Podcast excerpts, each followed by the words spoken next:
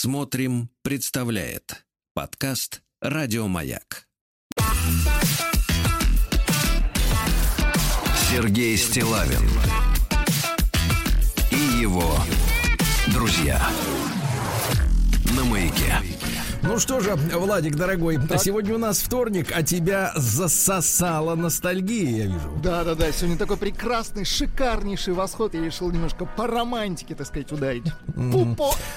Пупо, короче. Для вас пупо звучало. В переводе кукло. Кукло. Да. Ну что, Владуля, я некоторое время назад рекомендовал вам обратить внимание на шедевр Гая Ричи очередной. Да, совершенно точно. Я вчера добрался до этого шедевра. Ну, такой, знаете, жвачка. Знаете, сильная сторона Гая Ричи — это, конечно, монтаж. Ну, вот смотришь, в принципе, достаточно динамично. Но я про другое хотел сказать. Там же главный драматический герой — это вот этот лысый Стетхэм, да? Да, вы так и говорите, драматический. Драматический герой. У него практически отсутствует хоть какая-либо мимика. Он практически не играет лицом. И причем он отыгрывает ситуацию. Вот в чем парадокс. И я задумался, в чем дело? Почему? Да. Как у него как так играть без лица? И тут ко мне пришло озарение. Вы знаете, чем он играет? Он играет зрачками глаз. Да ладно. Вы посмотрите, он реально, у него нет ни малейшей мимики, он отыгрывает каждый эпизод зрачками глаз. Погодите, именно не веками? Нет. Не бровями? Именно зрачки, я вижу, как они двигаются. Больше не двигается ничего. Ну вот это все, что я хотел сказать о фильме. Ну неплохо.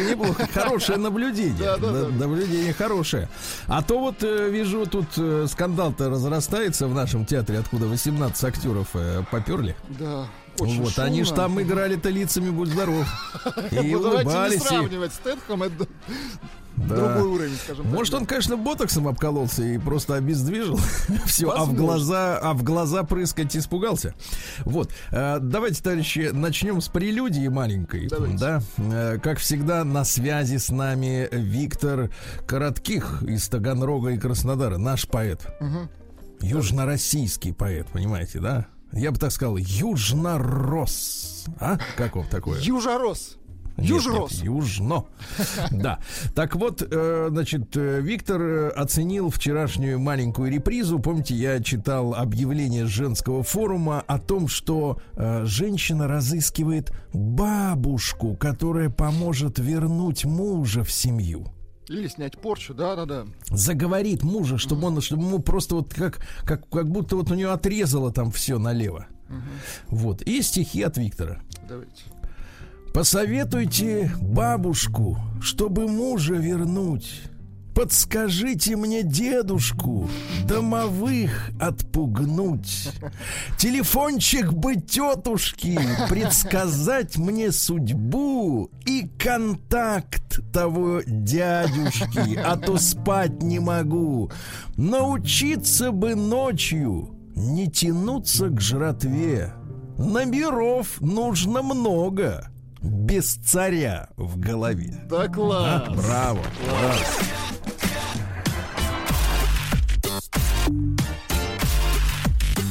Сергей Стиллавин и его друзья на «Маяке». Ну что же, друзья мои, мы сейчас будем с вами возвращаться к письму нашего мужчины Антона, который вчера инициировал рассказ, начавшийся очень-очень оптимистично, когда, значит, он рассказал, что после многолетних, наверное, многомесячных поисков на Киндере женщины, он, значит, встретил чаровницу в клубе, где танцуют танцы. Да. И вы знаете, я вчера вам переслал фотографии этой девушки. Да, ее зовут Юлия, ей 26 лет. И вы знаете, я вдруг вчера вечером, обдумывая наш сегодняшний с вами эфир, не в смысле, я никогда не составляю планы, какие-то эти тезисы, заготовочки. Я разговариваю с вами нормальным языком и, так сказать, думаю, что в этом и есть суть нашего общения. Так вот, просто обдумывая, вспоминаю эту девушку, именно лицо, да, я пытался ответить на вопрос, как вот замечательно замечательный 31-летний обеспеченный айтишник, который купил и квартиру, и машину в Волгограде, да, и, в общем-то, чувствует себя прекрасно. Что его подвело? Почему он вновь наступил на неправильные грабли? Так вот, я проанализировал фотографии, которые вам вчера отправил, да, вместе с этим письмом, и вдруг понял, ни на одном из 5 снимков эта девушка не улыбается.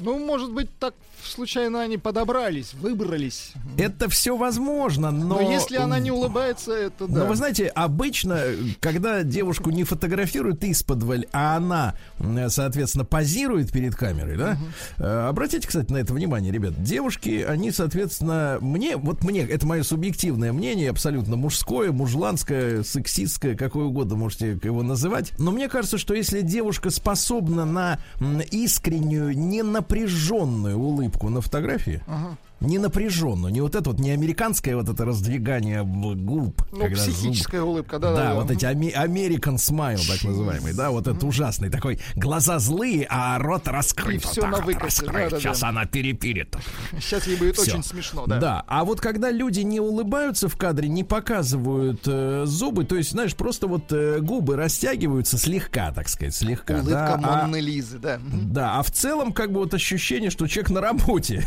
вот где это в официальном учреждении. Вот меня бы это, честно говоря, насторожило. Может быть, и наш Антон сейчас присмотрится. Мне кажется, что трудно общаться с человеком, который не может быть искренним. Вот, мне кажется, для мужчины это очень важно, потому что он, конечно, в нее влюбился. Как там он пишет, она у нас акробатикой там, да, насыщенная интимная связь у них началась, да, насыщенная. Да, да. Она захватила его. Я вкратце повторюсь, встретил на уроках танго, вот, подарил ей кольцо с бриллиантом. На 8 марта, на минуточку. Да, на 8 марта. А она тут же сказала, что хотела бы переехать ко мне, быть рядом. И после переезда через месяц уже уволилась с работы, начала ходить на собеседование, где каждый раз откуда возвращалась и говорила: да нет, начальница точно сволочь, туда не пойду. Вот, отрицала мои статьи в интернете. Тогда еще был жив мой Инстаграм. Это большой. Тоже дурной знак, согласен. Да-да-да, говорит, что жизнь устроена иначе, чем описывает этот Стиллавин. То есть 26-летняя, значит, девка знает жизнь лучше, чем 48-летний, значит, чувачок. Да, ну хорошо, допустим так. Но, значит, начала обижаться по пустякам, пилить мозг. И, наконец, мы подошли к тому, что, значит, она обиделась, что он выгоняет ее на работу, и говорит: а почему бы тебе, помимо прочего, не отдавать мне свои деньги? Пусть не все, хотя бы 30 для начала. Мне бы вполне хватило. Тогда мне и работа будет не нужна. То есть мужик должен сам решить свою проблему с тем, что на диване постоянно сидит девка, смотрит с утра до ночи Инстаграм, листает глянец и тупые сериалы на дециметре, да? Я остолбенел и оробел. Спросил, на что ей не хватает? Ведь я и так полностью ее обеспечиваю. Покупаю то, что она хочет, что ей лично необходимо. Вожу ее в кафе, в рестораны, покупаю подарки ей, всем ее близким родственникам на праздники. Ага, мама. Даже на море ездили. Сначала вместе, а через 2 недели по ее желанию... Теперь, внимание, Владик. Так. Запахло немножко олениной. Ну-ка. Я отправил за свой счет Юлю с ее мамой 2-й раз, но уже без меня. Господи. Да. Миллионы женщин мечтают о таком. Да, музыка соответствующая. Ужасно, Антон. Ужасно. Мне вот я читаю, я не понимаю, как так? Ну что она там с тобой такое сделала в коечке, что ты вот начал вот этим заниматься? Просто сломали. Ну что, ну погоди, ну что, неужели до такой степени ты не наелся еще одними и теми же трюками? У тебя девушки-то до нее были, а? Нет, вообще какой-то опыт. Ты, может, скалолазом был, не знаю, где ты, так сказать, стравливал. Аннушка говорит, что это любовь. Я тебе потом расскажу, какая это любовь. Аннушка, сначала мы вернем ваш пропуск, а потом будем говорить о любви. Значит, дальше. Признаться, Сергей, подобные ее слова сильно меня задели. Я еще раз про Трицулю. Так. Наконец-то, сзади. Наконец-то она добралась до твоего кожуха, который вроде как скрывался под перьями. Она не унималась и продолжала меня унижать. Ты представляешь? То есть человек, который полностью бабу содержит, его еще и унижают. То есть вот она вот подмяла его целиком вместе. Подмяла под свое, как видно на фотографиях, все-таки достаточно женственное тело. Угу. Да, но не улыбчивое. Уже дома я ей сказал, что ее требования и такая жизнь — это, внимание, Владик, так, смена пластинки, ну-ка, бытовая проституция. Смена пластинки. Проституция. О-хо. Так. А все решения по поводу раздела денег я буду принимать сам. Да молодец. И нести за эти решения ответственность я буду тоже сам. Музыка. Секунду. Другую. Третью. Хо-хо. Да-да-да. И если она с этим не согласна, значит, нам не по пути. Она улыбнулась, вот, видите, один раз это произошло. Взяла с собой, внимание, сумочку. Ай-яй-яй-яй. И дальше. И ушла из дома, сказав, что я должен жить с цветком, потому что я тиран и истинный абьюзер, игнорирующий чувства любимой. Вот обратите внимание, мы на прошлой неделе с уважаемым семейным психологом, правда, с женщиной, uh-huh, что, в принципе, конечно, я так понимаю, накладывает некоторые отпечатки на ход мыслей специалистов. Нет, это связывает ей руки, понимаешь, да, в каком, да, направлении. Не может предать сестер. Конечно. Своих. Да, даже если они не правы, потому что будут выгораживать до последнего. Значит, я привел она привела несколько ситуаций, в том числе, вот мне кажется, вот это, вот, когда мы говорили об абьюзинге, я ненавижу это слово, uh-huh, ребята, искренне, всей душой ненавижу. Так вот, значит, потому что оно мне бессмысленным видится. Так вот, значит, и вот, вот ситуация. Баба сидит на шее у мужика полностью. Маму свою вывозит за его счет на юг, не работает, клянчит. Давайте вспомним такое слово, как унижение, или оно не всем знакомо. Унизительно клянчит тридцатник себе еще, к тому же. То есть ее кормят, одевают, колготки ей покупают. Психически насилуют мужчину, да, это тоже очень важно. А в итоге, когда он отказывается этой, значит, кукле-мукле, значит, танго-денсеру, значит, совать еще трицулю, его называют тираном и абьюзером. Ребята, а вот, так сказать, может быть, хватит уже? Может быть, пора этот поезд останавливать? И выходить, может быть, из этих вагонов? Нет, может быть, хватит и выкидывать все их сумочки, там, пасту зубную, эти щетки. Вот, и хватит уже терпеть. Но это хамство. Конечно. Но это реально, это просто человеческое хамство. Тут я не знаю, кто женщинам вот такого свойства внушил, что мужчина из-за того, что ему позволили в женщину войти, должен проникнуться до гробовой доски каким-то ощущением долга, да, может, они думают. Но я не вижу у этой женщины никаких преимуществ по отношению с любыми другими такими же. Ну, нет оригинального свойства, из-за которого я вообще бы, вот, взрослый мужчина должен рядом терпеть такую тварь, да, которая говорит: дай мне трицулю, а если что, так ты истинный абьюзер. Итак, дальше Антон продолжает вопрос. А давайте. Как же... Да-да-да, а ведь он-то человек, понимаешь ли. А как же мои чувства, Сергей? Поздно ты спохватился, Антоша. Поздно. Ты мне когда написал? В августе. Угу. А кольцо подарил в марте. Ты мне в марте написал бы, дарить кольцо или нет. Угу. Я бы тебе сказал бы, что сделать с этим кольцом. И на кольце бы сэкономил. Куда бы его надеть? Спустя 5 минут после ухода она вернулась. Еще бы. А теперь внимание. Безэмоционально забрала противозачаточные таблетки. Это специально, да. Это, наверное, еще пересчитала, наверное, не съел ли что тайком, пока ее не было дома. Абсолютно спокойно обратилась ко мне. Ты ничего не хочешь мне сказать? Чего ты так злобно смотришь на меня, как будто это я плохая? Может, и ключи еще заберешь у меня? Я от злости, так. Видите, это плохую шутку с мужчиной сыграла злость. Я от злости не мог выдавить ни слова, кивнул и забрал. Браво! Господи, забрал, наконец-то! Таблетки? Наконец-то рога опали! Наконец-то! Вот первый я видел, отвалился. Ты видел? Видел. Да, давайте музыку. С таким грохотом. Музыку. Играет Игорь на рояле. Да. И я... Так... забрал ключи от счастья. Давайте. Забрал ключи от счастья. К ее удивлению в скобочках. И теперь громче музыку, громче музыку. Фраза очень важная. Да, сейчас перед барабанами она прозвучит.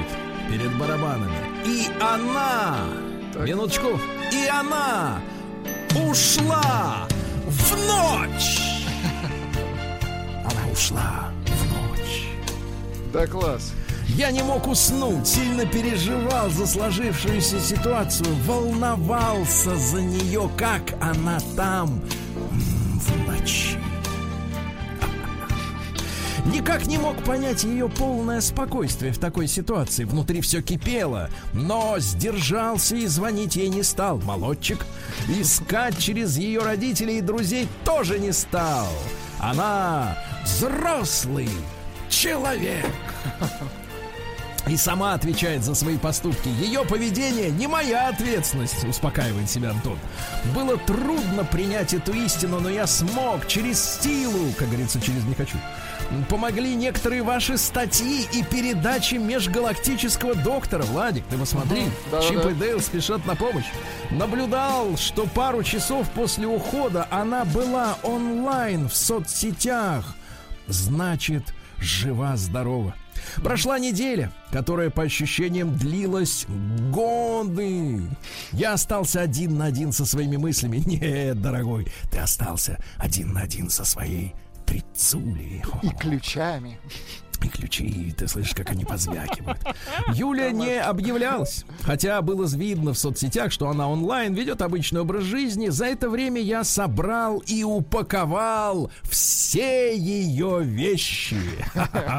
Оказалось, а теперь внимание, Владик, что ее личных вещей в моей квартире нет ее личных вещей. Нет, вы ничего не понимаете в Юлях тангоденсерах. Оказалось, громче музыку, что ее личных вещей в моей квартире в 5 раз больше, чем моих собственных. Слушайте, ну это отвратительно. 5 раз, представляешь? У него одни кеды, у нее 5. Все умножай на 5. Да. У него одна ложка, у нее 5. У него один стакан, у нее 5. Да. У него одна нога, у нее 5. У него одни наушники, у нее 5. Да. И лифчиков тоже немерено. Спустя неделю она мне позвонила. Внимание, сменяем пластинку. Ты ничего не хочешь мне сказать? Нет. Почему-то хочется сказать по-английски. No. Или по-немецки nein. Нет, по-немецки так. Nein! Так. Тогда будь дома, у тебя мои вещи не забывает. Я сейчас приеду переодеваться в красивое платье и поеду в ночной клуб искать себе настоящего мужчину. Это ж прекрасно. Ты послушай, какая дрянь, а? Она приедет сейчас. Будет переодеваться, ты слышишь меня, в красивое красное платье. И поеду в ночной клуб, тварь, искать себе настоящего мужчину. Ты представляешь? Она хочет сделать ему больно. Вопрос к так называемым психологам. Кто в этой ситуации является вашим любимым абьюзером? Кто? Значит, давайте, терпилой, товарищи, дадим вам 3 варианта ответа. Он, она и никто. Продолжение завтра.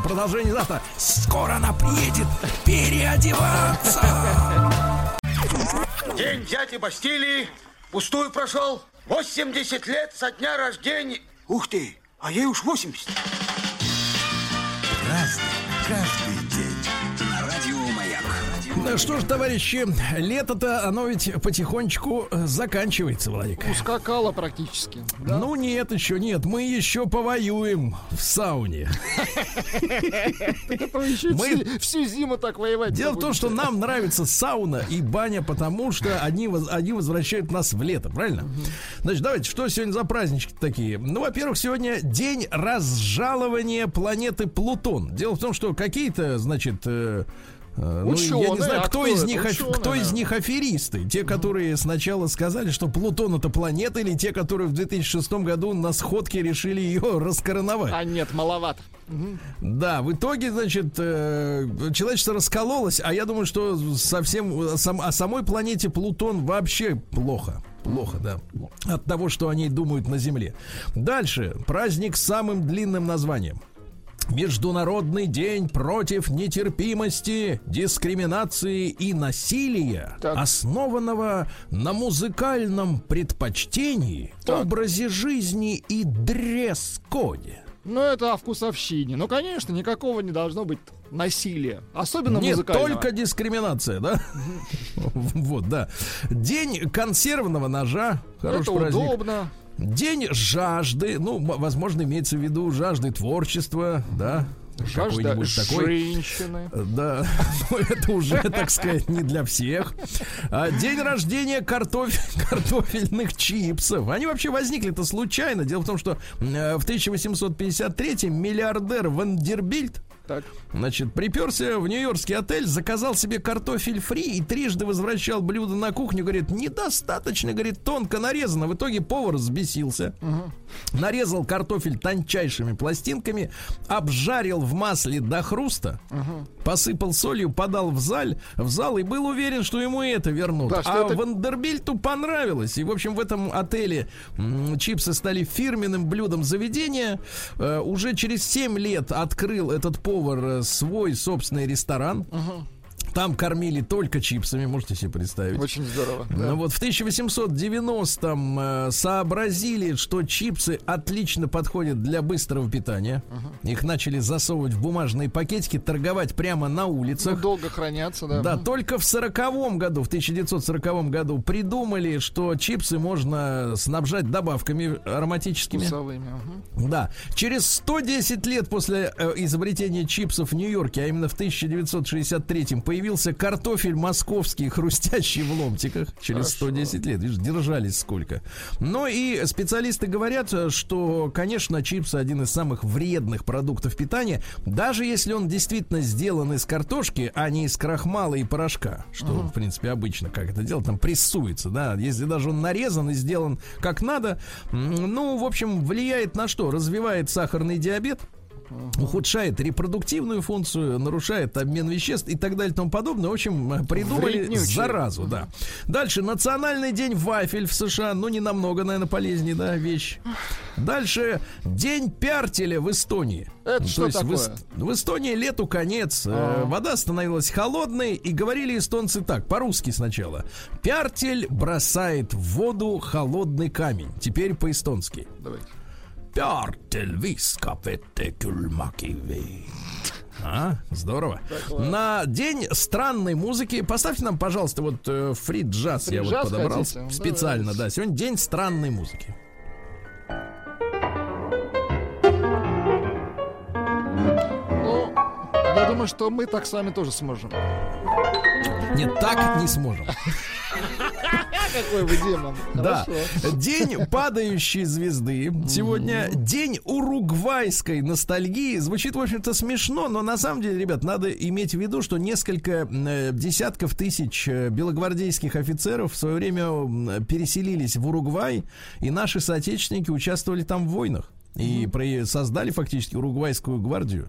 Вот. День жалобы на погоду. То есть сегодня можно жаловаться. День валяния в стоге сена. Не указывается в одиночку или с кем-то. И голышом или нет, да. Да. Ну и наконец-то Евпатий Калаврат. День этот считается страшным. Было поверье, что на болотах в этот день появляется белый конь, который скачет по земле, пытаясь найти своего всадника. А всадник-то погиб. Или как его коню не найти. Вот так. Праздник каждый день. На радио Ну что же, в 79 году Везувий в этот день сжег Помпеи, а также еще и Геркуланей. Ну, настолько быстро все это произошло, что 16 тысяч человек погибло. Пепел взметнулся, так сказать, вместе с камнями и, так сказать, дымом на высоту 33 километра. То есть полеты авиационные были невозможны.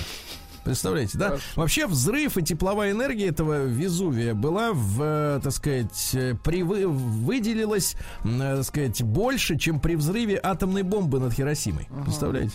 Вот. Ну а потом уже, значит, археологи нашли лупанарий. Да-да-да, откопали его. Это вот публичный дом для элиты. Вот. В Помпеях лупанарий был, значит, двухэтажным. Элитные, на каждом этаже располагалось минимум по 5 комнат. И пока не наступил последний день Помпеи, подобные заведения пользовались огромной популярностью. А дело в том, что Помпеи — это же был город, где доживали свое богатие. Да, пенсионеры такой, богатые. Да, курорт, и так, и всех их, конечно, пожгло. Вот так, вот такая история, да. Вот, в 1542 году испанский конкистадор Франсиско де Орельяно открыл устье реки Амазонки и назвал ее так, эту реку, потому что на его экспедицию напали индейские воины Амазонки, понимаете, женщины. А вообще название Амазонки происходит от греческого «амазос». Амазос, надо говорить так, сос, вот, вот, чтобы так скрипело все во рту. И толкуется, знаете, как переводится-то? Как безгрудая. Дело в том, что для удобства стрельбы из лука амазонкам в детстве выжигали правую грудь. Вы представляете? Все для удобства стрельбы, да. В 1572 году в Париже в 2 часа ночи раздался колокольный звон, и начали резать гугенотов. То есть ночь-то она варфоломеевская, товарищи. Жуть. От рук убийц за ночь пало более 2000 гугенотов. По всей Франции к октябрю замочили 30 тысяч человек. И гугеноты массово стали переселяться в Канаду. Решили, где они, собственно говоря, и представляют собой французское вот это вот в Квебеке население. Да, то есть они бежали от резни вот этой. В 1739-м Елизавета Романовна Воронцова родилась, фрейлина и фаворитка императора Петра III, Петруши, которого зарезали-то. Вот. Ну, красивая женщина-то была, понимаешь? Вот не предала, кстати, его. Да. Не предала, да, не предала. Ну, вот. А потом, когда уже замочили Петрушу, вышла замуж за полковника и дожила спокойно. Ну, вот, а куда деваться? Ну, понятно. Ну, да, с полковником-то теплее.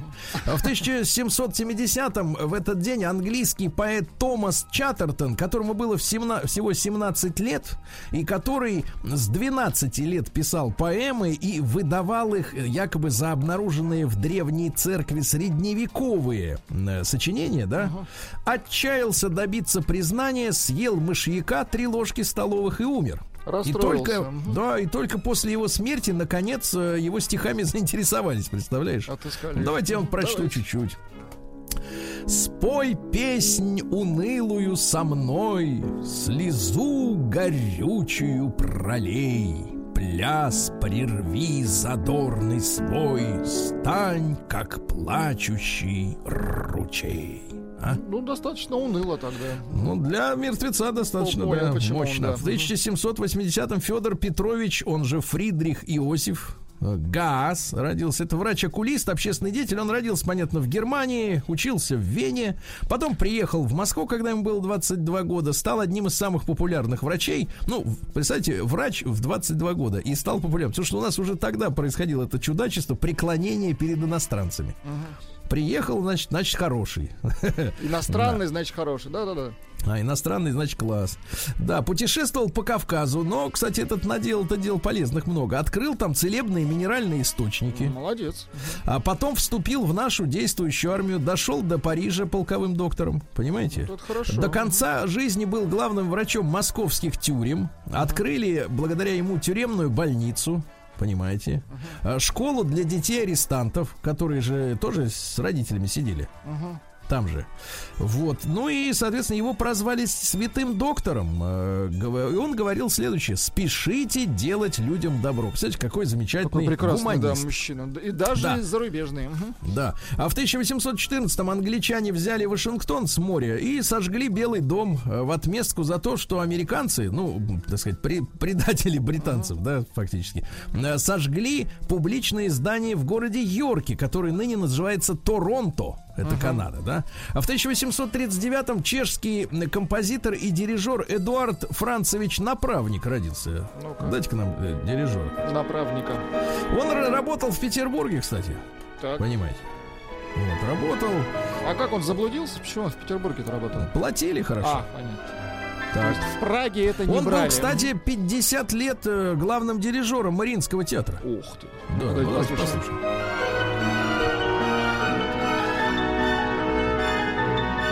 Разойдется не скоро, ладно.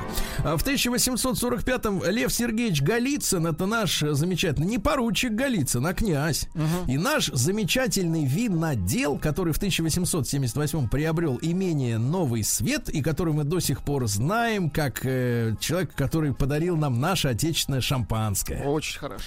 А сейчас там умеют делать и, так сказать, и из красного вина и шампанское. И розе есть, да? И розе, все есть. Был в этом году на дегустации. Все работает, ребята. Все есть, все есть. И цены божеские, правильно? Точно. Да. Ну и сегодня в 1870-м Владимир Митрофанович Пуришкевич. Вот вроде монархист, да? А лично организовал... При финансировании со стороны британского посольства убийство Григория Ефимовича Распутина. А? Сволочь, то есть, по-нашему. Сволочь. День дяди Бастилии пустую прошел. 80 лет со дня рождения. Ух ты, а ей уж 80. Разный, каждый день.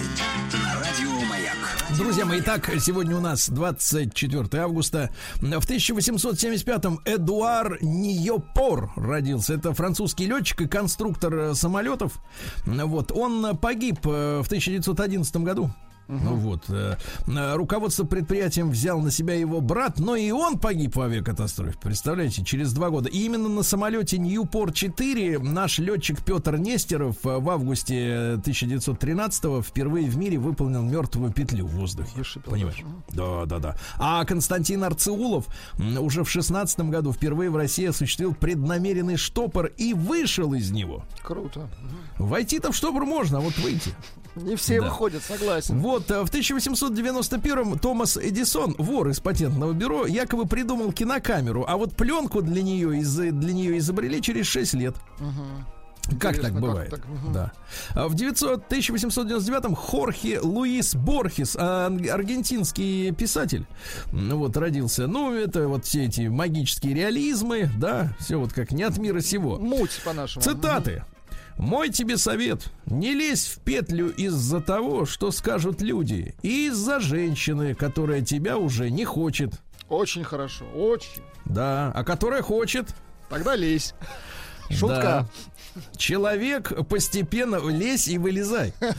Человек... Пролезь просто, да. Человек постепенно принимает облик своей судьбы, в конце концов отождествляется с обстоятельствами своей жизни. Понятно, да?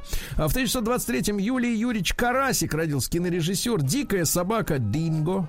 Понимаете, да? Вот. Нравятся такие фильмы? Обожаю. Где блондинки и дюны, а? Хорошо. Очень хорошо. В тот же день родился великий человек Виктор Михайлович Глушков. Это наш советский математик и кибернетик. В 1966 году под его руководством была построена первая в СССР персональная ЭВМ под названием «Мир-1».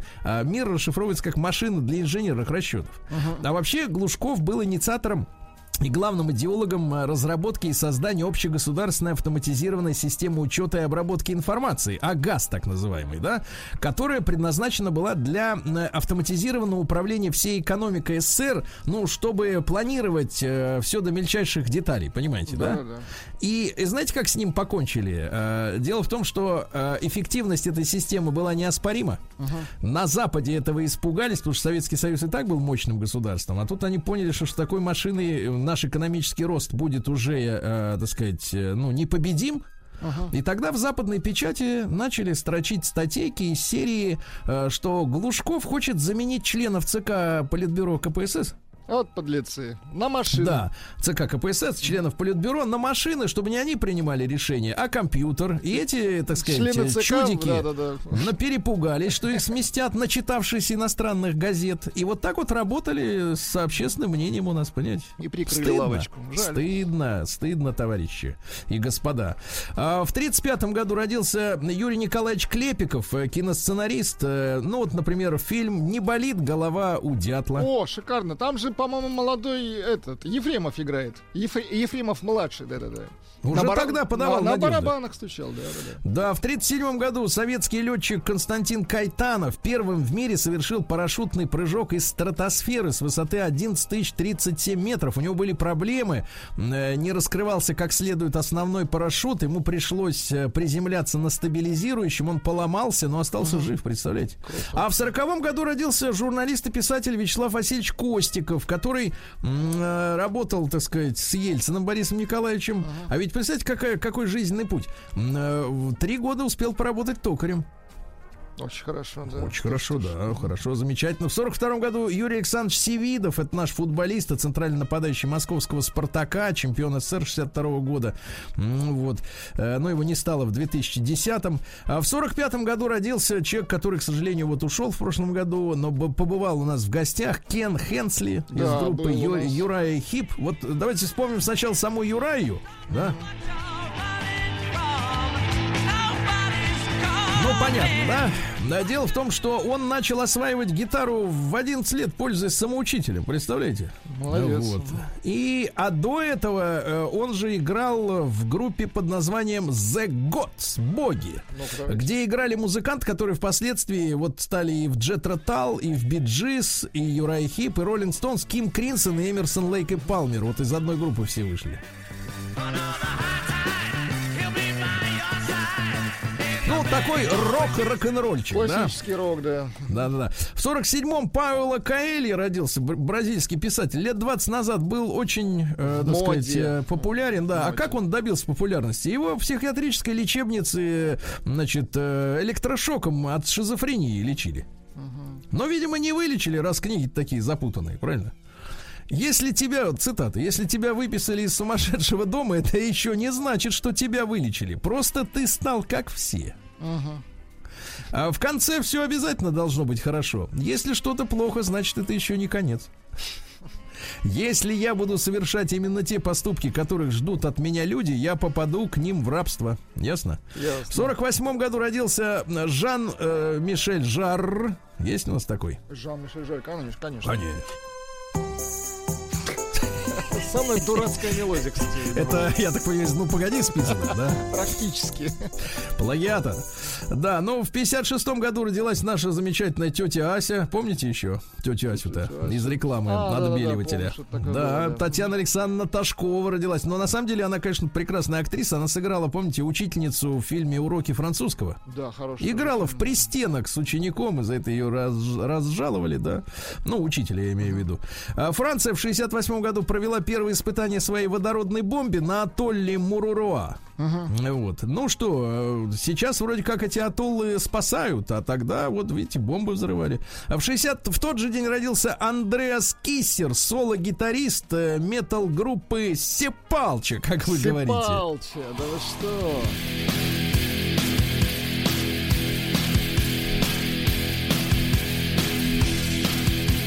Да класс. Да, ну в 1971 году сегодня 50 лет Клаве Шифер исполняется. Нравится вам Клава-то? Ну, когда-то нравилось, конечно. Когда-то, да. Ну и, ребят, сегодня в 90-м году не стало Довлатова. Да. А цитата такая. Кто... Значит, нет, другой. Давайте, да, аккуратнее. Талант — это как похоть. Трудно утаить, еще труднее симулировать. А? Хорошо. Да, и, наконец, я столько читал о вреде алкоголя, решил навсегда бросить читать.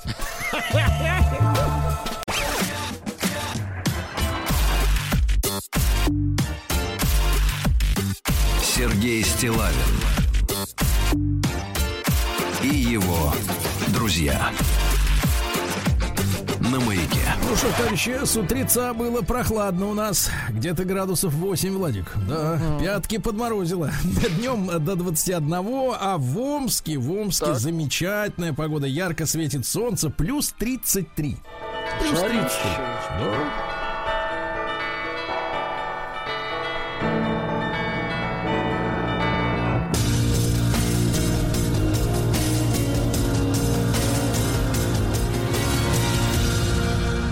Зона 55.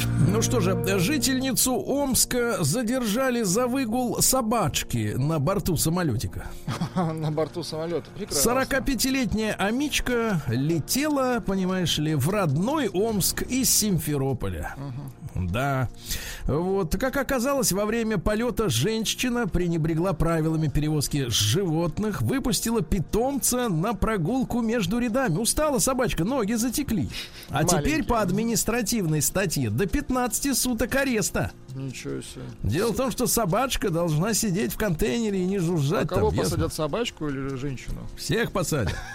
Вот. На севере Омской области уже 4-й год не могут восстановить рухнувший мост. Ну, наверное, чертежи потеряли. Ну да. Иначе почему, да?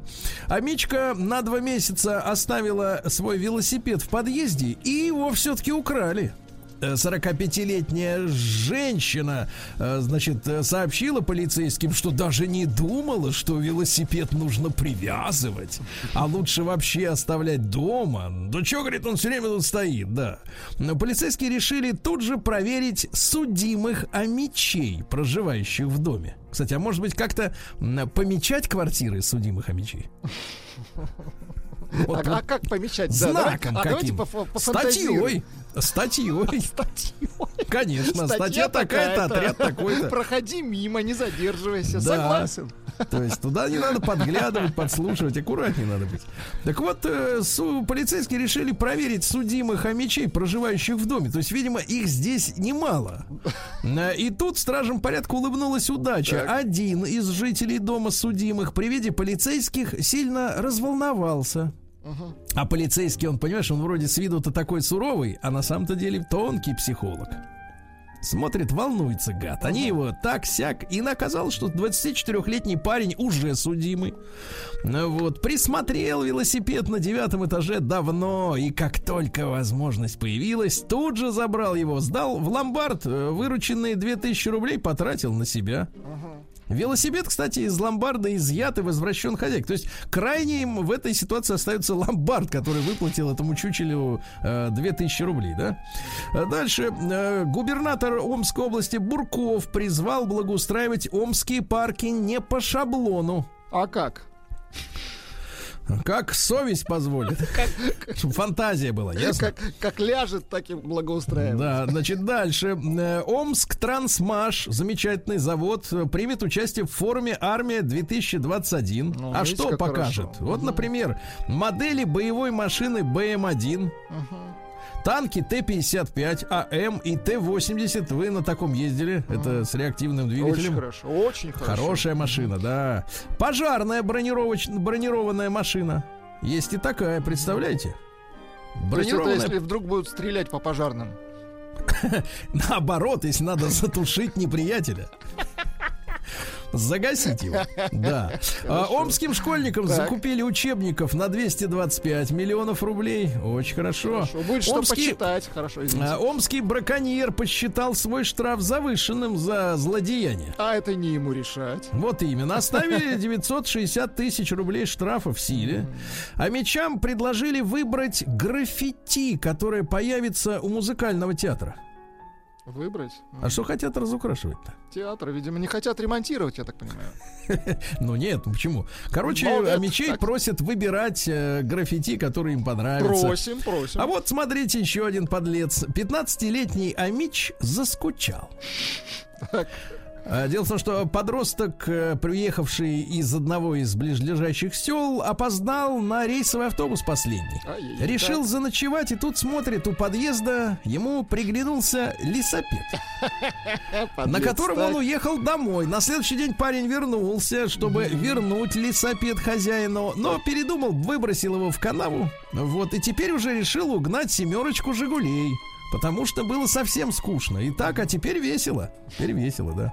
На севере Омской области ночью сгорел целый дворец культуры. Вы представляете? Ничего. Помните, мы в проекте «Культура» говорили о восстановлении дворцов? О культуре, конечно, помню. А вот это сгорело. Все сгорело. Да? Все вместе со шторами. Нет, все. Вместе с культурой сгорел. Вот так вот. Да, и культура сгорела первой, а потом уже все остальное, да. Амичке и ее гостям обеспечили незабываемый праздник кишечные бактерии. Представляете, в 2019 году заказала банкет в кафе по случаю своего дня рождения. Опасно. Хотела гульнуть. А в итоге все на горшки расселись. Потому что инфекция. На горшки России. Судится Подождите, теперь. На горшки России расселись. Вот так вот, говорите с пафосом. Ну хорошо. И, наконец, омских антимасочников оштрафовали на 21,5 миллион рублей. Ну да? Правильно, чего. Единственное, что как-то это все печально, потому что в средствах массовой информации постоянно попадают сообщения, что эти маски эффективны там на сколько? На 20% или на 50%. Угу. Вот. Но, тем не менее, надеюсь, что средства, полученные от антимасочников, пойдут на доброе дело. Пойдут на маски. На доброе дело, да. Давайте перейдем. Нормально, новости. Сергей Стиллавин и его друзья.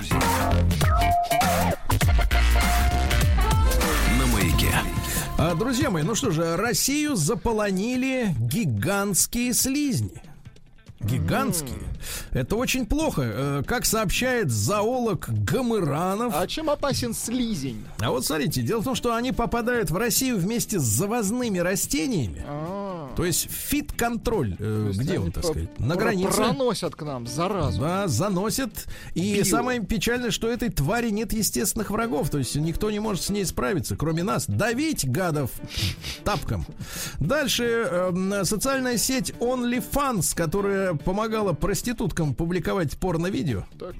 А теперь запретила это делать. А порно-модели говорят, а как же мы теперь будем зарабатывать? Мы же хотим зарабатывать, да?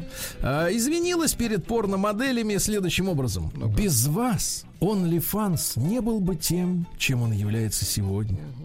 Изменение правил платформы было необходимо, чтобы вы и дальше могли получать выплаты через банковские сервисы. Сейчас мы работаем над тем, чтобы найти решение. Для вас, да? Прекрасно. Мы работаем. В Ялте нашли квартиру с самой дорогой посуточной арендой в стране. 55 тысяч рубчиков в сутки. Очень дорого. Я думаю, что с людьми, видимо, аренда. Так. Дальше. Там с едой, наверное, с золотом, бриллиантом. С мужчинами, так. Да, с детьми. В России выросли зарплаты разнорабочих из-за дефицита мигрантов.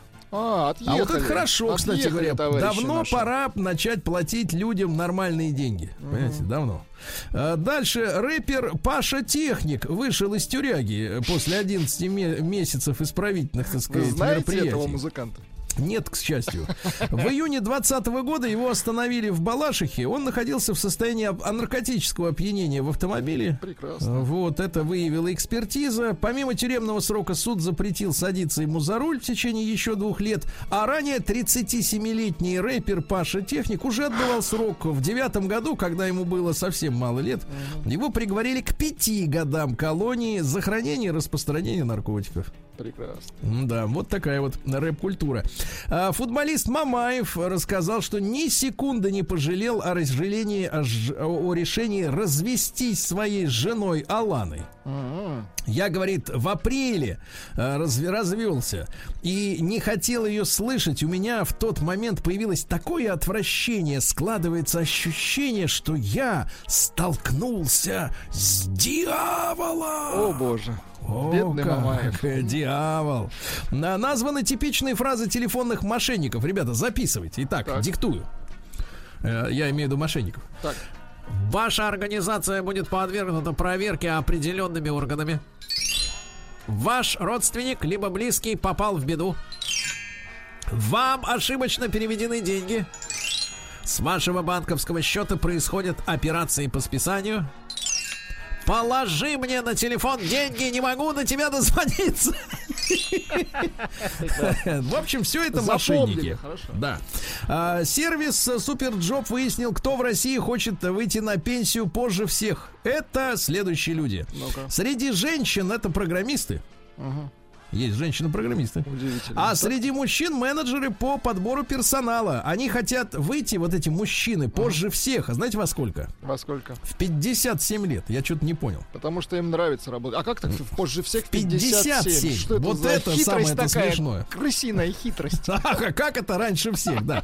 Дальше. Канье Уэст расстался с Ириной Шейк. Говорит, ничего серьезного не было. Так.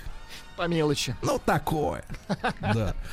Журналисты подсчитали стоимость нарядов стильно одетых людей из новой афганской администрации. Ну-ка, говорят, что если воссоздать из модного бутика то же самое, что носят товарищи с автоматами, стоимость наряда примерно 480 тысяч рублей. Ну, неплохо, неплохо. Нормально. В Севастополе не хотят шутить над ошибкой в надписи «Дети» на проезжей части. Дело в том, что там на проезжую часть вместо надписи «Дети», но она предупреждает о том, что впереди школа или детский сад, написали «Тиде». Тиде. Не дети, а тиде. Да, ну, народ, естественно, пошутил, что вот пригласили гастарбайтеров чинить дороги. А местный департамент транспорта говорит, шутить неуместно. Это просто человеческий фактор. Конечно, человеческий. Если башкой не думать, то, в принципе, и человеческий. Apple призналась в сканировании iCloud на предмет детского порно еще с 2019 года. Представляете? Пока недавно этим занимаются. Тут ведь недавно было заявление, что мы начнем. А теперь оказывается, что уже давно. Уже начали. Видите, как хорошо, прекрасно. Да? Зачем только вы об этом говорите-то, я не понимаю. Кто вас за язык держит? Мэр Саяногорска призвал горожан ходить в баню и торжественно отхлестал себя веником. Он говорит, что баня простаивает 6 месяцев из-за коронавирусных ограничений. Его баня. Она не может выкарабкаться из долгов. Не его баня, а наша. Да, финансировать баню из городского бюджета запрещается. И теперь надо любителям бани постараться походить туда почаще, чтобы баня выправилась. Да? Росбан! Да, здравствует. Да. Так. Вот, да. Дальше. Уволенные актеры театра Ермоловой призвали провести проверку. То есть проверить. Работу найти они не могут никак. Я помню. Проверить Олега Меньшикова. Что он там, да как он там. Вот именно. Дальше. На Украине создали патриотичную, интеллектуальную украинскую же гирю. Внутри нее искусственный интеллект. Когда гирю поднимают, она подбадривает, говорит слава Украине. Нет, гиря в виде трезубца такая из... Дальше. Чугуна, в России футбольные фанаты будут спасать детей, отказавшись от нецензурных кричалок на поле, на трибунах. Дело в том, что штраф за нецензурную брань фанатов это 100 тысяч рублей за один матч. За и один матч клубах, или за один мат? За один матч. И в клубах эти деньги уже закладываются в бюджет. То есть они уже есть. Они готовы. А если они не будут кричать матом, то эти деньги можно пустить на помощь детишкам. Понимаете? Очень хорошо, да. Ну и, наконец, давайте посмотрим. В России, к сожалению, стали реже покупать красную икорочку. Говорят, цена выросла. Ну дайте доходы... срок, еще не зима. Ну кто летом ест икру? Вы едите летом красную икру? Ну-ка. Нет, только черную.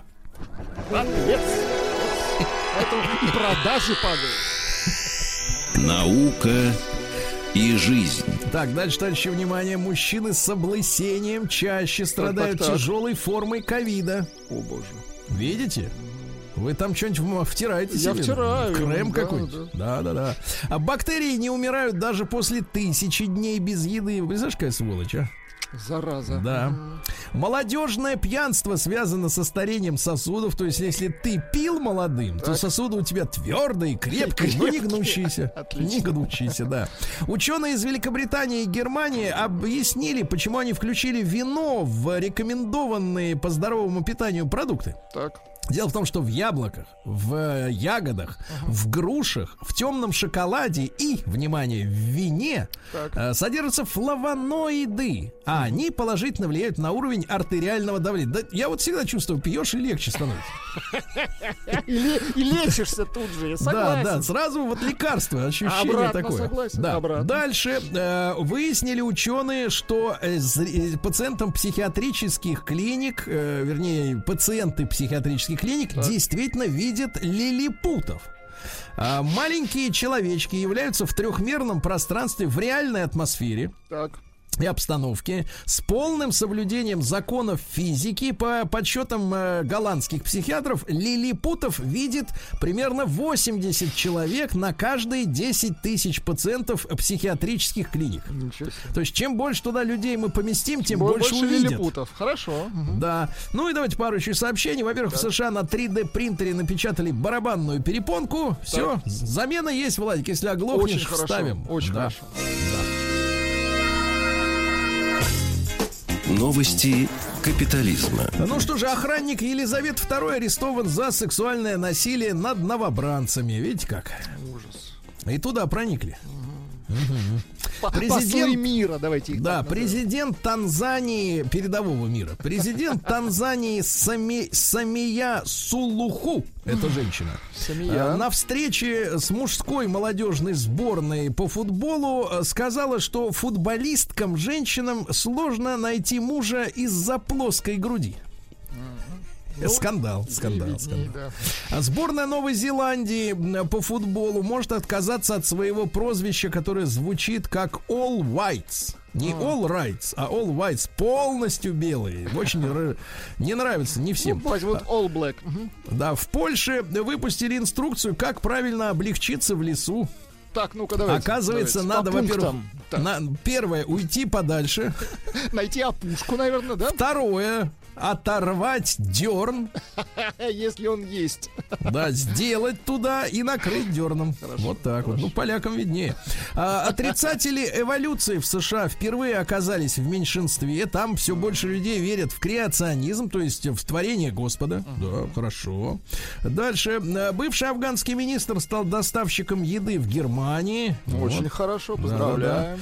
Да. В Англии перегиб осуществили с, так сказать, с зелеными насаждениями. Теперь местных жителей вытесняют сорняки. Ужас. Вот видите, да. В индийском штате Уттар-Прадеш маг местный потребовал принести младенца в жертву, чтобы найти сокровища. Понимаете, да? Ну и что еще интересного? Медсестра в Англии занялась сексом с коллегой в машине скорой помощи. Так. Лишилась работы. А как дело-то было? Ну-ка. Дело в том, что англичанка рассказала, что в тот вечер ей было грустно. Она случайно встретила коллегу, когда стояла в пробке на светофоре. Он понял, что она в плохом настроении, и сказал ей: я сейчас тебе сделаю хорошо. Они поехали на парковку, и там, в принципе, все у них сделали. Случай. Ну и, наконец, в Индии на религиозном фестивале бросания камней так. друг в друга за 8 дней кидания камней пострадало 75 человек. Дело в том, что еще в 2013 году суд постановил, что заменить надо камни фруктами и цветами, но верующие считают, что такой жертвы недостаточно. Что камень крепче. Вода камень точит. Вода человек бьет.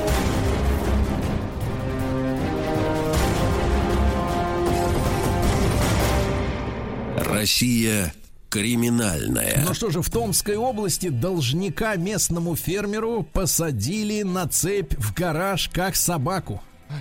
На шею 39-летнего мужчины накинули цепь, скрепив ее звенья замком. Вопиющий случай произошел в деревне Тиндерлинка. Вот это название, да. Предполагаемые злоумышленники находились в состоянии алкогольного опьянения. Решили, что таким образом они заставят жертву отработать долг перед местным фермером. Но ночью, в первую же ночь, когда он сидел на цепи, мужчина перепилил цепь напильником. И призвал на помощь СОБР и, так сказать, Росгвардию. В итоге все пойманы. Призвал все пойманы. Вот так вот. В Тюмени школьница 15-летняя попала в больницу после селфи на крыше поезда. Но это понятно, мозгов нет и не будет, да. Ну и давайте самое, наверное, шикарное сообщение. Покрепче что-нибудь, давайте. Очень крепкое будет сообщение. Значит, в Якутии так. муж... Вы только послушайте сюда. Муж заставил свою жену так. написать на ее любовника заявление о том, что ее он снасиловал. Вы представляете, какой любовный треугольник. И еще суд приплетают туда в свои дела. Ужас. Ужас.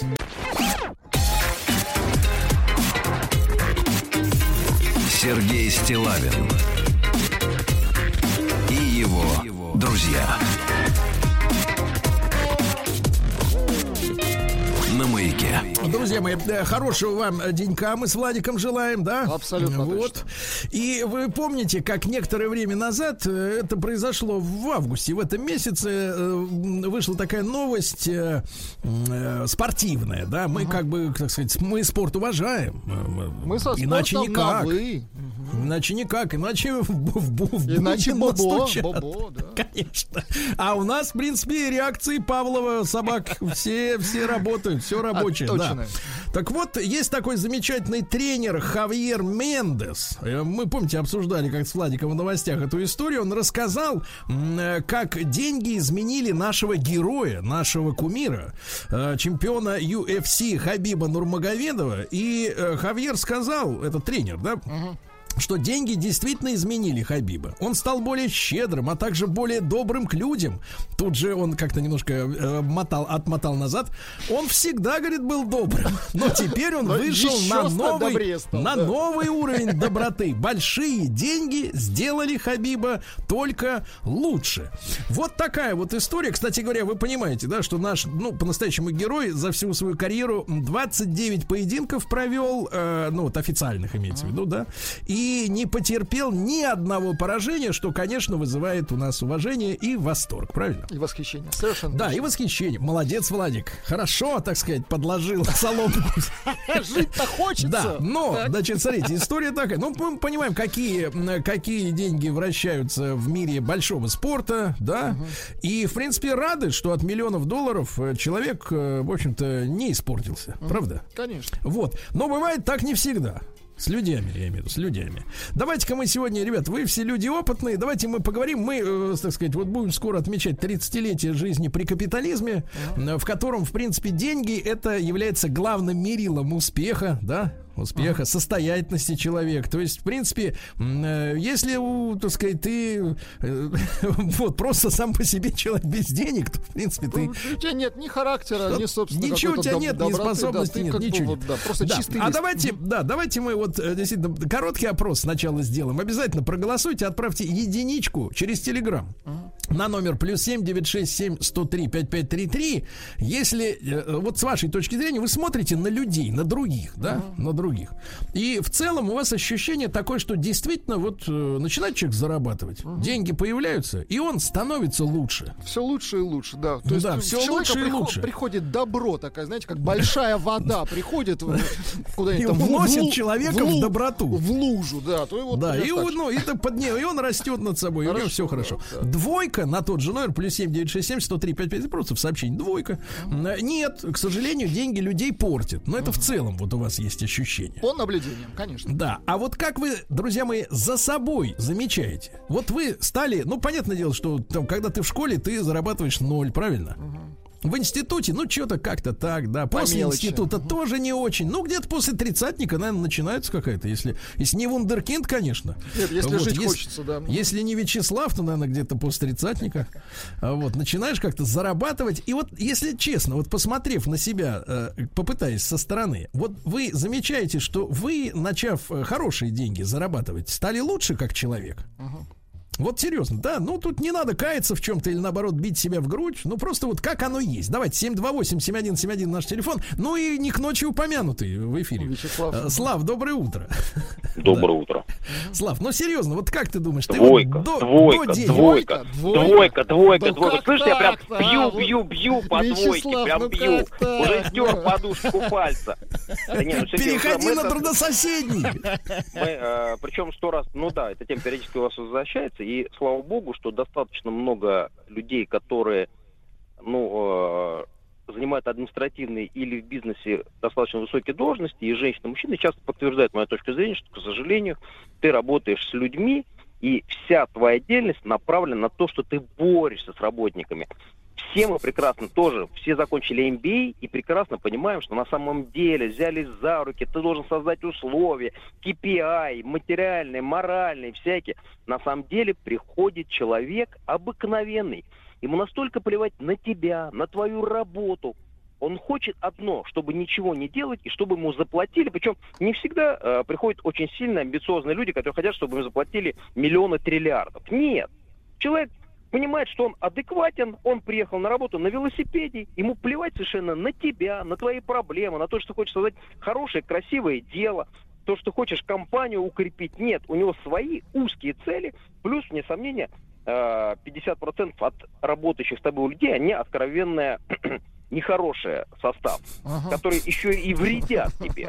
Поэтому, нет сомнений, если ты заработал денег, ты борешься не для того, чтобы идти дальше, а борешься с обстоятельствами и мешающими всеми 98% людьми вокруг тебя. Ага. Так, все враги, да? Так. Все враги. Все враги, поэтому, становится хуже. Ты превращаешься сам в одно большое «Г».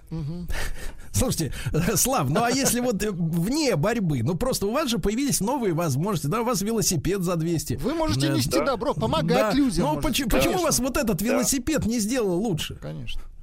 Сергей, в то время, когда вот я много факторов, да, мы с вами обсуждали серьезную тему, там, мой приемный ребенок. Один из важных факторов принятия решений было то, что мне настолько надоели все вот эти попрошайки, что я для себя, в том числе, много чего, да, там, совокупность это, да, чтобы принять такое решение, нужна совокупность обстоятельств. Но одно из обстоятельств, что я больше никаким поберушкам, попрошайкам ничего не буду. Я возьму хорошего человека, из него сделаю то, что я считаю нужным сделать, и я считаю, что я больше в деньгах никому ничего не должен. Ни благотворительным организациям, ни волонтерам, никому. Никому. Вот так вот. Понятно, да. Итак, один против всех у нас, Вячеслав, правильно? Абсолютно. 97% это все, так сказать, да. Ну ладно, давайте посмотрим, так сказать, с другой стороны. Сережу из Казани послушаем. Ему 34 года. Сереж, доброе утро. Да. Доброе утро, парни. Да. Я, знаете, хотел бы все-таки немножко... Меня каждый раз передергивают, когда против Вячеслава начинает кто-то высказываться. Угу. Блин, ребят, человек заработал денег сам законным путем. Почему все против него настроены? Я на самом деле не понимаю, я, ну, не то чтобы этого человека как бы поддерживаю, я его не знаю, мне абсолютно как бы неизвестен характер его заработка, там, как он заработал там в 90-е и так далее, все зарабатывали по-разному. Но я могу сказать, что по человеку видно, что его деньги явно не испортили, да, у него есть определенные какие-то... Ну, сам-то он говорит обратно. Ага. Ему-то лучше себя знать. Угу. Я сейчас говорю не на основе того, вот, что он сейчас сказал, а на основе того, вот, сколько звонков было за последние много лет, и каждый раз я просто реально восхищаюсь этим человеком. Человек не стесняется того, что он заработал деньги. А давайте мы скинемся и Вячеславу при жизни памятник отольем, ну хотя бы в масштабе 1:2. Нет, памятник не надо, но, знаете, я вот хотел, если по теме высказаться, вот есть люди, которые не ставили перед собой целью заработать много бабла, да, я вот специально это слово говорю. Я знаю ребят, с которыми я вместе в институте учился. И многие из них пришли к успеху материальному, да, и они как бы к этим деньгам не то чтобы не были готовы или были готовы, но они не стремились к ним. Так случилось, что они вышли на нормальную работу, у них хорошие деньги, эти деньги их абсолютно не испортили. И знаю противоположные ситуации, когда человек просто реально грезил тем, что он должен зарабатывать много, но не понимал, что эти деньги нужно как-то либо заработать, там, ну, он думал, что ему надо каким-то образом попасть в нужное русло, и где-то эти деньги ему кто-то даст. И у таких людей, когда что-то получается, это все, это профессионально, непрофессионально, как сказать, человек, если не работает профессиональной деформации, у него быть не может, но человек меняет полностью, то есть человек просто уходит в какое-то, я не знаю, в днище. Это человек становится, с которым даже здороваться неприятно. Это человек. Слушайте, скажите, Сереж, а теперь к вам. Вам 34 года. Вы когда начали зарабатывать более-менее приличные деньги, с вашей точки зрения? Ну, более-менее приличные деньги я начал зарабатывать, когда поменял свою работу инженера на работу в продажах. И в продажах я стал зарабатывать более-менее нормально. Ну, по сравнению с моими коллегами... Ну, когда? Сколько лет назад?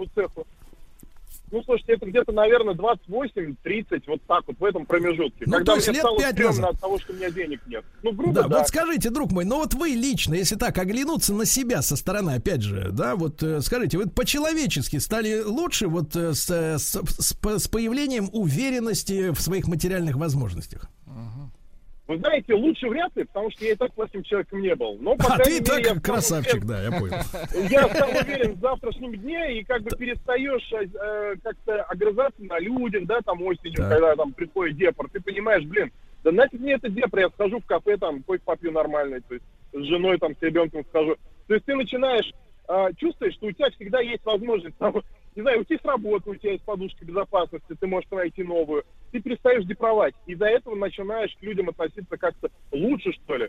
Я не стал там каким-то меценатом, я не стал там деньгами делиться. Нет, по-прежнему эти деньги мои, я их откладываю в кубышку и там коплю на свои материальные блага. Я ими не делюсь с людьми, там, с друзьями, и никому добро не делаю. Хорошо. Но я не делаю никому и плохо. Сережа, а вот давай так, понятно, ты не делишься, на благотворительность не отправляешь. Скажи, пожалуйста, а для тебя, вот опять теперь со стороны тебя, ты вот если смотришь на человека и выносишь вердикт, что это человек хороший, да? Вот для постороннего хороший человек это какой? Ну, явно никаким образом я не буду его с точки зрения материального дохода оценивать.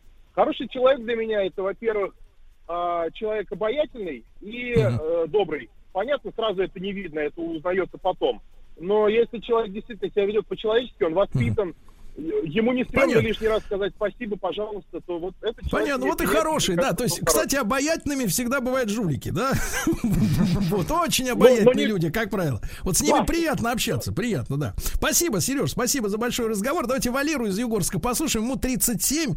Валера, так кто, значит, скажи, пожалуйста, деньги делают человека лучше или хуже? Ну, деньги, здравствуйте, делают человека лучше, но я вот, например, замечаю, что когда, ну, не всех, наверное, но именно даже вот когда ведь много денег, а у тебя тут какая-нибудь идея родилась, тебе вроде как бы их хватает, или они тут неожиданно кончились, и там, ну, ты когда работаешь, например, за зарплату, вот, то по себе я замечаю, что ты в это время начинаешь злиться. Ну, на тот момент, пока их, короче, в какой-то момент нет. То есть я правильно понял, что чтобы деньги не кончались, надо работать не за зарплату? Ну, я думаю, что да, наверное, когда ты не за зарплату работаешь, то ты не привязан к определенным там датам, каланду. Конечно, конечно. Валера, а вы стали лучше вот с годами, как начали подниматься немножко как бы над собой?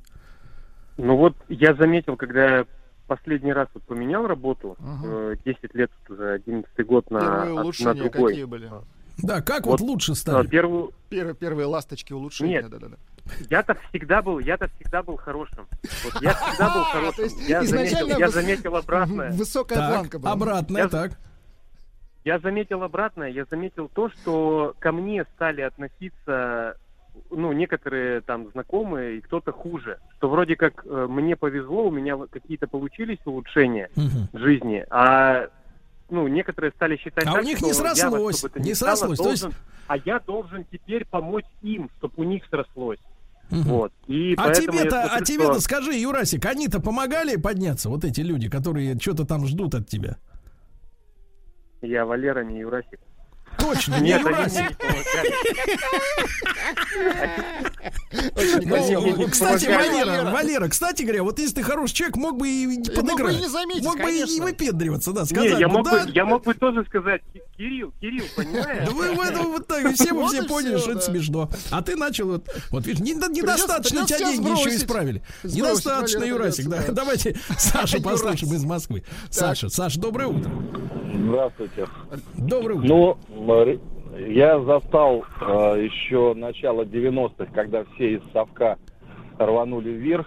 Кто-то сорвался, потом кто-то поднялся. И было забавно наблюдать за людьми, как они менялись быстро очень. Но за вот эти годы, наверное, я вынес такую мысль, что деньги — это просто проявитель. Ты не становишься лучше или хуже. Они просто обостряют то, что у тебя уже есть. Это становится виднее. Я вот какое-то время думал, знаете, говорят, что, например, нищета, она озлобляет человека. Озлобляет. Но я знаю массу людей, очень бедных и очень добрых, которые, несмотря на то, что у них совсем нет денег, они пытаются помогать всем вокруг себя.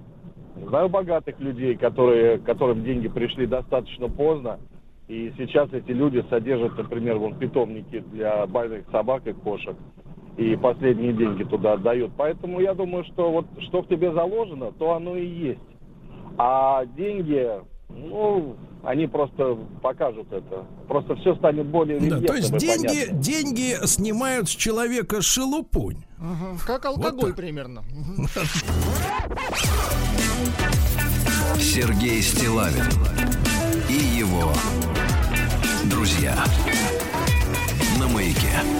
Друзья мои, итак, тренер нашего замечательного бойца Хабиба сказал, что большие деньги этого спортсмена сделали еще лучше. Он и так был прекрасным человеком. А как совсем большие деньги пошли, так стал еще щедрее, добрее. И, так сказать, вот видите, как хорошо. Все замечательно. Но как в целом по стране ситуация обстоит, обязательно проголосуйте, отправьте цифру 1 в сообщении через Телеграм на наш номер +7 967 103 5533. Да, большие деньги или вообще деньги, да, которые приходят в жизнь человека, они делают его лучше. Двойка, нет, дрянь становится человек. Дрянь, да. Давайте Алексея послушаем из Санкт-Петербурга.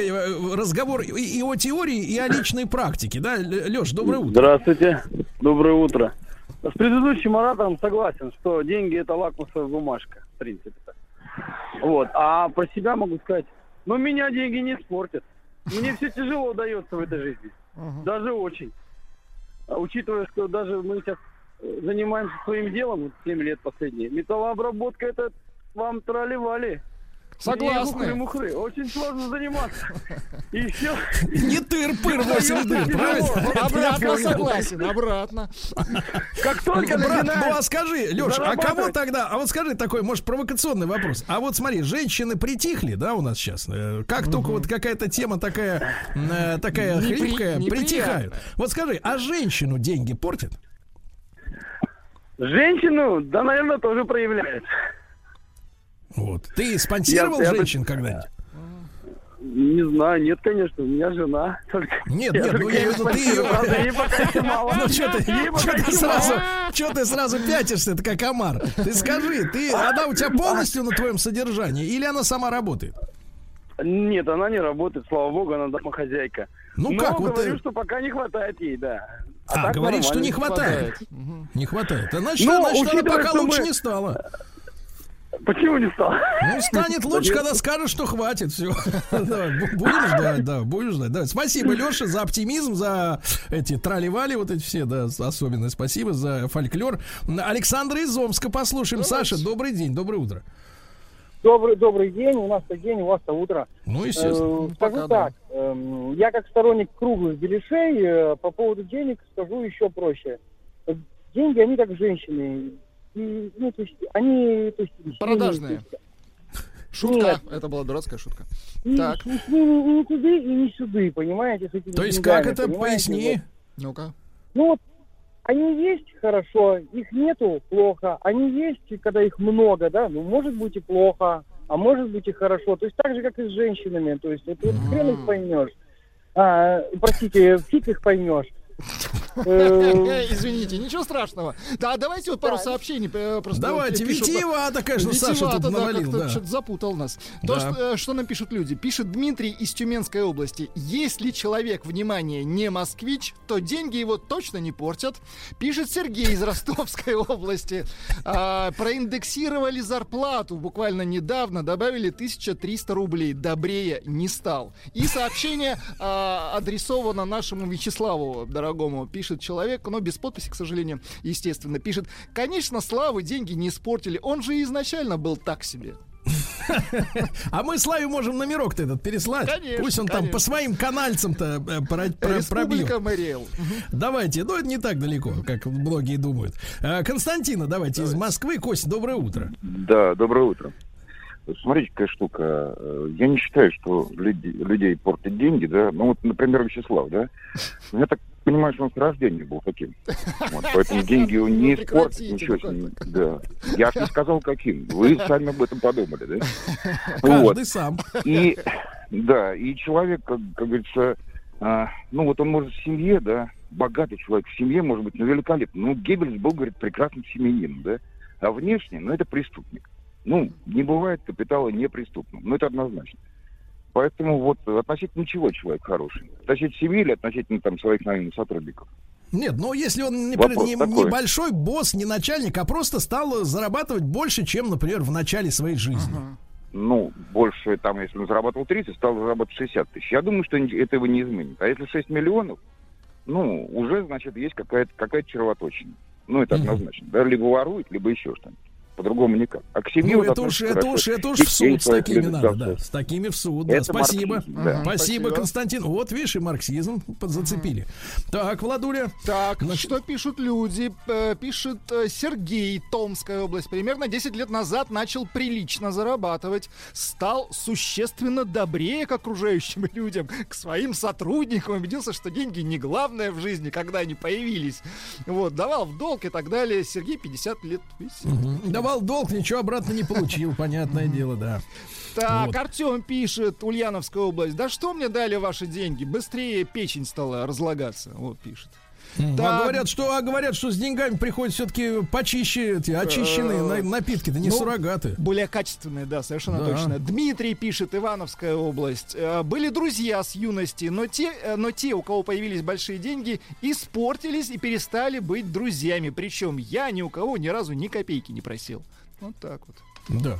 Ну, дело в том, что, видите, какая история. Если человек поднимается, ну, скажем так, в плане зарплаты, в плане дохода, да, то я очень часто замечаю, что вот как-то вот, знаешь, богатые с бедными, они не очень сильно дружат. У них как бы находятся разные интересы. Это, конечно, вызывает некоторые противоречия. Ну, разное окружение, да. Да, то есть если друзья, например, со школы даже, а потом один начал зарабатывать, у него другие интересы, да, он, в принципе, ну, как бы нет, есть, наверное, какие-то такие люди, которые любят угощать ораву своих друзей, но, в конце концов, это задалбывает, ведь правда? Ну, вот, закрывать счета за теми, кто не может тебе позволить какую-то вещь. И рушится, к сожалению, вот команда, вот это ощущение команды какой-то из детства, да? Давайте Владислава из Санкт-Петербурга послушаем. Владислав, доброе утро. Доброе утро. 30 секунд, Владислав. Ну как, стал ты лучше? Да, скажи, когда деньги пошли? Я скажу по-другому. Я скажу, что главное определяет не деньги, а отношение человека к деньгам. Вот если человек на первое место ставит деньги, он всегда будет нехорошим. А если он на первое место ставит более важные вещи, тогда он всегда будет настоящим человеком. Вот. Вот хорошо. А есть деньги при этом или их нет, это уже вопрос как бы десятый. Да. Ага. Есть деньги или нет, это, как говорится, это науке неизвестно. Так, как жизнь на Марсе. Результаты голосования. Давайте. Поровну разделились наши слушатели. Ровно 50/50, как говорит Алексей Веселкин. Ну, то есть у нас как бы решение-то не принято? Не принято. Не принято решение.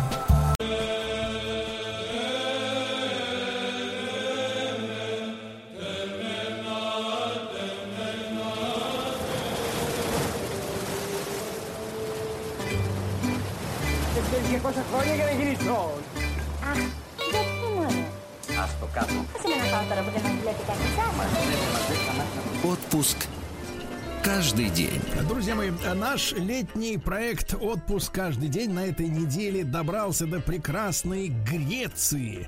Ну и первый разговор сегодня наш будет посвящен греческой женщине. О, боже. Гречанке. Да. Это нам нужно исследовать со всех точек зрения. Я рад приветствовать Ирину Дибижеву, преподавателя греческого языка. Вот, саму гречанку, да, и автора блога Элиника Милау. Ну вот, она, Ирина, живет в Ставропольском крае. Ирина, доброе утро. Доброе утро, Калимера. Калимера, как говорится, да. Вот, Ирина, ну нам все интересно, да, все интересно. И давайте вот первый вопрос. Вот мы же говорим о том, что греческая культура, ну, наравне с римской, да, стали основой для европейской цивилизации. А нас с Грецией роднит еще и вера, да. Вот, да, скажите, пожалуйста, сразу, чтобы наш разговор принял форму не просто такую научную, но и практическую, насколько... Значит, модель поведения греческой женщины, значит, аналогично российской. Или, в принципе, у нас слишком много различий? Ну, есть и различия общие, конечно. Ну, первое, что я бы хотела сказать, что особенности характера целого народа, даже если мы сегодня будем говорить только о женской, скажем так, его части, это занятие немного неблагодарно. Вот, то есть у каждого свое личное впечатление. Я буду говорить о своем, я не историк, не политолог. Вот, я буду говорить о своем, то есть моими глазами, как я это вижу, вот, так как я это чувствую. Мне кажется, что общего очень много. По крайней мере, у нас больше общего с греческими женщинами, чем, скажем так, с европейскими, с Западной Европой. Ну, по моим ощущениям, очень много общего. Начнем тогда, Ирин, с самого интересного. Взаимоотношения мужчин и женщин. Вот как, так сказать, в греческом менталитете это устроено? Ну, мне кажется, что вот это... Ну, есть известная такая поговорка о том, что мужчина – голова, женщина – шея. Вот, мне кажется, это очень хорошо отражает отношения мужчины и женщины в Греции. Ну, я буду говорить о семье, потому что, мне кажется, это вот апогей. То, что вот девочка, девушка, женщина, вот апогей ее существования – это когда она становится женой и мамой. Вот в этом я абсолютно убеждена. И вот здесь она начинает принимать очень важные решения, но делает это так, что мужчина даже об этом не догадывается. Вот. Мне кажется, вот это самое главное ее проявление. То есть, Ирина, речь идет о каких-то тайных манипуляциях, как сегодня принято говорить. Да, есть и такое. Но делать это надо очень тонко, очень, ну, так, чтобы мужчина, ну, не догадался. Он должен понимать, что он принимает решение. Вот. Есть определенные хитрости, как что сказать, как посмотреть. Поговорить обязательно после сытного ужина, ни в коем случае не на раздраженную, скажем так, основу. Но это такие, мне кажется, они это с молоком матери, что называется, впитывают, потому что считывают то, как говорит мама, бабушка в семье. И, ну, это все вот накладывается, скажем, не надо воспитывать, надо показать, как надо, и это проявляется. Мне кажется, женщина принимает очень важные решения в греческой семье, а мужчина думает, что он их принимает. Ну, вот как-то так. А что это такое, Ирина? Это жажда, женская такая жажда власти. Почему вот стремится женщина греческая контролировать все, хотя бы даже и в тайном таком варианте? Мне кажется, это из состояния любви. Вот честно, вот я абсолютно убеждена, что это вот эта опека, некоторая даже тревожность, простительно, греческим мамам, именно потому, что они, ну, не могут не любить. То есть вот дети греческие – это вот маленькие боги. Вот просто им можно все, им все прощается, их особо не воспитывают, их просто любят. И вот это мамино проявление любви во всем, вот это надень шапку даже, когда плюс 15, а ты поел даже, когда тебе 45. Это все из состояния маминой любви, и мне кажется, только из этого. Так. Опека... Ирина, а вот отношения, это к детям-то это понятно, это распространенная история в мире, к счастью. А вот мужчина на какой, так сказать, позиции, да, какой у него, как говорится, порядковый номер для женщины в семье? Ну, не знаю, может быть, мужчины обидятся, но мне кажется, точно не первый. Все-таки не первый, потому что, ну, по моим ощущениям, опять-таки, женщина в первую очередь ставит вперед детей. А муж – это, ну, скажем так, если говорить о том, если серьезно, то есть такого вот равноправия, скажем, да, это еще женщины там умудрились добиться, потому что в древности такого, конечно же, не было. И сейчас они как бы не проявляют сильно, хотя вот я должна сказать обязательно, я хочу это сказать, вот сегодня эта ситуация, когда женщина у власти, для Греции это прям... ну, знаковая, да, сегодня президент Греции женщина, и, в общем, для политики это прям знаковое событие. Мы мало что знаем о ее личной жизни, вот. Что касается отношений между мужчиной и женщиной, ну, смотрите, мне кажется, спорить можно всегда, кто равнее, вот, и, мне кажется, женщины умудряются это решать у себя в семье. Безусловное уважение ко всем, особенно к старшему поколению. То есть женщина относится к мужчине уже постольку с уважением, что он отец ее детей. Ну, это мое мнение. Мне кажется, что все исходит у них из семьи. И они становятся более значимыми друг для друга, когда становятся родителями, когда становятся мамами и папами. Вот это то, что я наблюдаю со стороны. Это, то есть можно долго, они могут долго встречаться, они очень поздно выходят, ну, женятся, выходят замуж довольно поздно. Во сколько? Вот. И, ну, нужно понимать, про кого мы говорим. Мужчина, грек, 40-45 плюс, еще очень молод.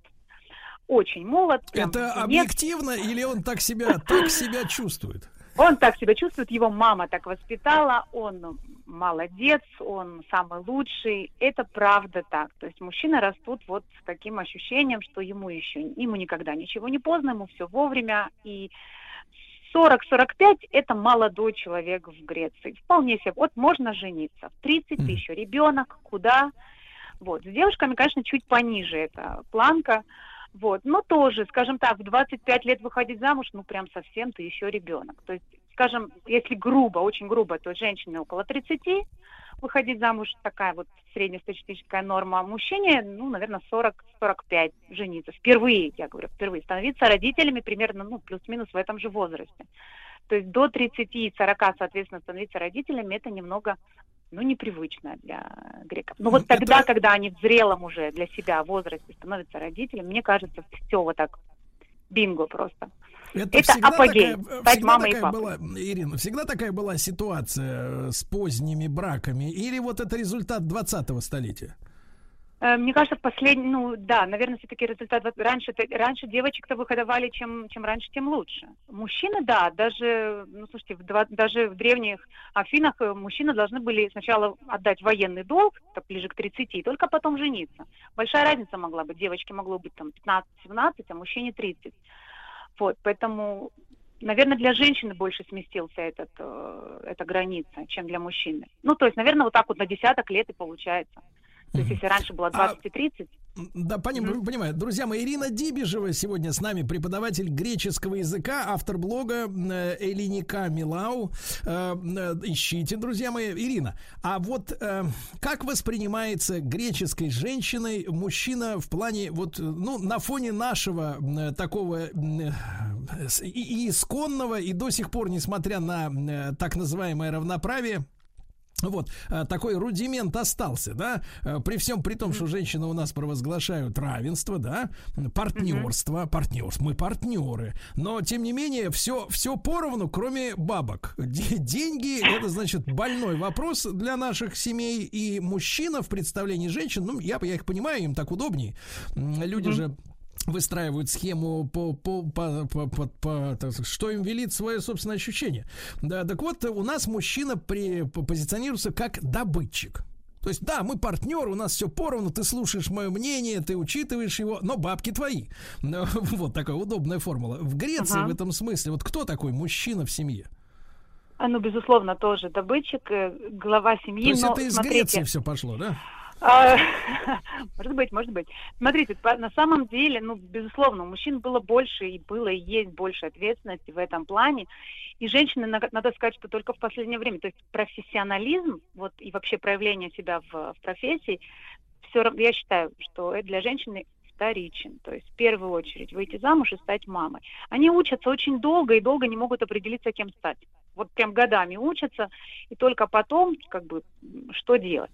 Но и потом при этом вдруг женщины... она понимает, что она мама, да, на самом деле? Вот после трех высших образований. Нет, обычно после первого. Ну, я про то, что на самом деле женщина всегда, вот если это семья, вот когда это уже семья, жена всегда поможет мужу. Знаете, сколько? Мне кажется, основа греческой экономики – это семейный бизнес. Семейный бизнес, когда они друг другу помогают.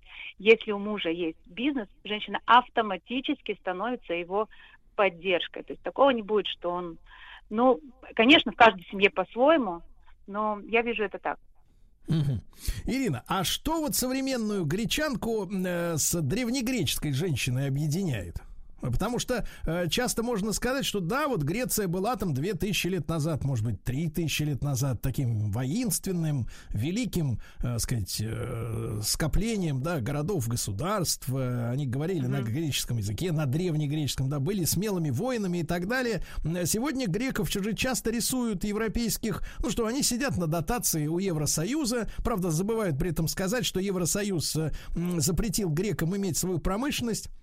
Вот, запретил даже продавать на рынке Евросоюза свое оливковое масло, потому что типа уже есть итальянское. Грекам все там в 80-е и 70-е годы сказали, что теперь вы будете только курортной страной, а мы помним еще Анасиса, который владел огромным танкерным флотом, и мы понимаем, что Грецию просто, в принципе, в последние десятилетия поставили на колени с экономической точки зрения, и теперь имидж у Греции такой. Они все время просят дотации, не хотят уменьшать социальные льготы, целыми днями сидят в кофейнях, пьют, едят. Да. Гиру едят, да. Ни черта делать не хотят. Вот бездельники, так сказать, на шее у французов. Да, это такая внешняя сторона, это то, что видят туристы, когда приезжают, и это, безусловно, всех. То есть кого-то умиляет, кого-то раздражает, что кажется, что греки целый день сидят, пьют кофе. Да, безусловно, кофе — это элемент культуры, но нужно сказать, что вот все, что они имеют, это благодаря их труду. Безусловно, дотация, это все это вот в политику как бы вмешиваться не буду, но я видела, как работают люди, особенно на островах,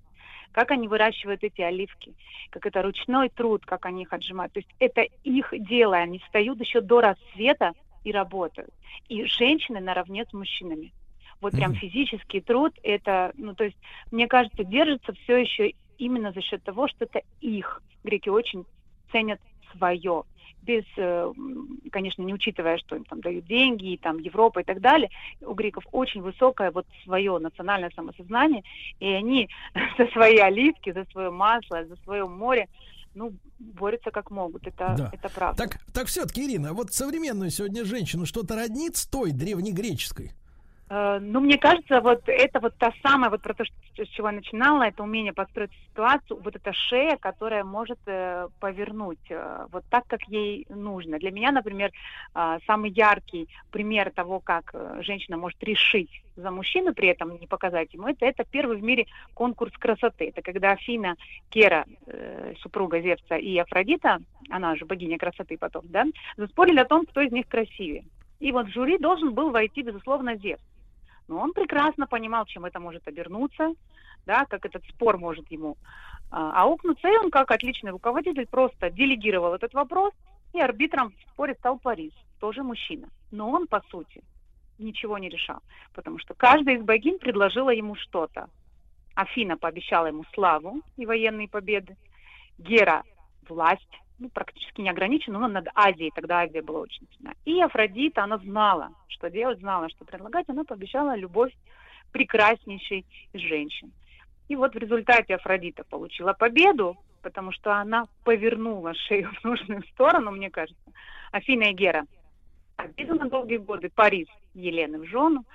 Ну, Менелай, понятно, что получил, бедный. Вот, ну и война, конечно, война. То есть многолетняя кровопролитная, скажем так. Вот это вот решение женщин, так можно, это как модель семьи. В семье то же самое может произойти. Решение женщины, она вкладывает в уста мужчины, и он как бы говорит, что да, мы вот так поступим, ну а дальше уже как получится. Мне кажется, гречанки умеют это делать, что древние гречанки, что и современные, решать так, чтобы мужчина подумал, что это его решение. А в принципе, вот выбор сегодня спутницы жизни, ну, когда мужчина уже, вот говорите, чуть-чуть окреп к 45 годам, да, вот, все еще такой же молодой, свеженький, как да, в 17, да. Но уже такой, значит, есть динары, как говорится, в кармане. Да. Вот выбор супруги, он основан на чем в Греции? Вот знаете, раньше, конечно же, можно сказать, что вот... еще довольно долго, это вот в 20 веке был распространенный обычай, когда вот, то есть когда невесту приводили в дом, сватовство, вот это все. Сегодня это уже, конечно, не так, но мама, опять-таки, женщина, может показать, что вот на соседней улице, посмотри, какая красивая Мария живет. Марию ты эту видишь каждый день, Марию можно позвать на кофе. Ничего такого. То есть мама может просто мягко показать, как хороша Мария, при условии, что Мария ей нравится. А вот какая-нибудь Элени, она вот не так хороша, и показать ее в каком-то... То есть женщины умеют это делать. Мужчина, опять-таки, сам не заметит, почему Мария ему нравится больше, чем Элена. Но это, конечно, так, скажем так, безусловно, мужчина может решать. Я не говорю, что все, но, как говорится, ты можешь иметь свое мнение, я сейчас скажу тебе, какое оно. Вот это очень по-гречески. А мне насколько, кажется, мама все равно влияет. Ирина, а насколько, получается, в Греции мужчины, так сказать, ну, одомашнены? Я в том смысле, что... Да, я не хочу показать, что... Да, я понимаю. Я не хочу показать, что мужчины прям, ну, совсем безвольные существа. Ну, нет, абсолютно, нет. Нужно понимать, что когда женщина... вот на чаше весов, да, она должна показать, что и она может, и папа, вот она говорит, пойти спроси у папы, и это очень грамотно, очень грамотно. Если в каком-то момент, например, она не хочет, чтобы, да, папин авторитет подрывался, ну, авторитет мужа ее, соответственно, она скажет, ребенок пойдет спроси у папы. Я больше чем уверена, что она заранее с мужем договорилась, какое будет их совместное решение, он принял ее сторону и скажет... Какие-то вот рисуете вы, конечно, да. Ирина, образ женщин-режиссеров таких, да, понимаю, понимаю. Это очень тонко, тонко, правда. Я понимаю, не так, как у нас. Пришел с работы, а ты еще во рту хлеба куска не торчал. А она тебе говорит, нам надо поговорить.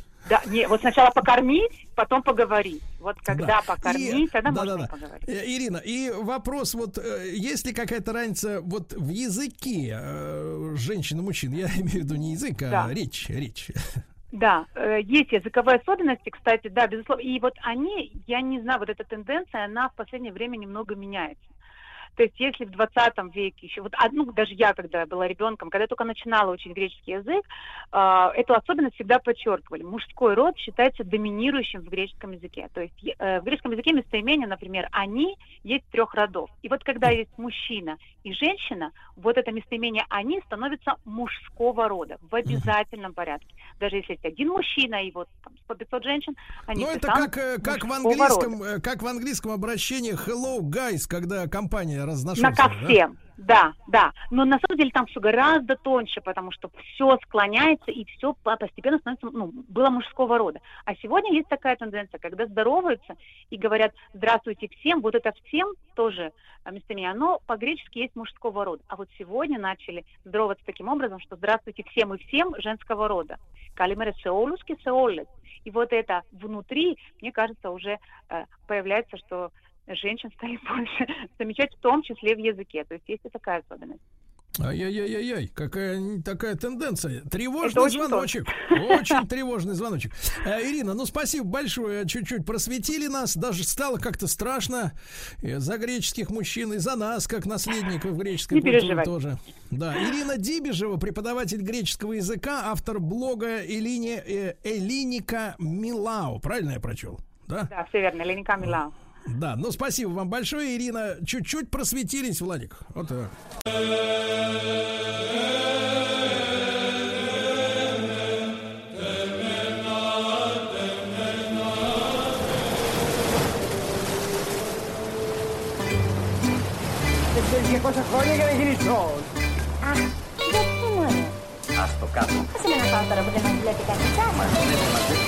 Отпуск. Каждый день. Друзья мои, отпуск каждый день и практически каждый час. Вот, потому что не только утром у нас на этой неделе продолжаются разговоры о Греции, где многие бывали. И даже вот Владик наш бывал. Да, вместе с вами, кстати, бывал. Да, вместе со мной даже об этом не может никак забыть. Еще бы.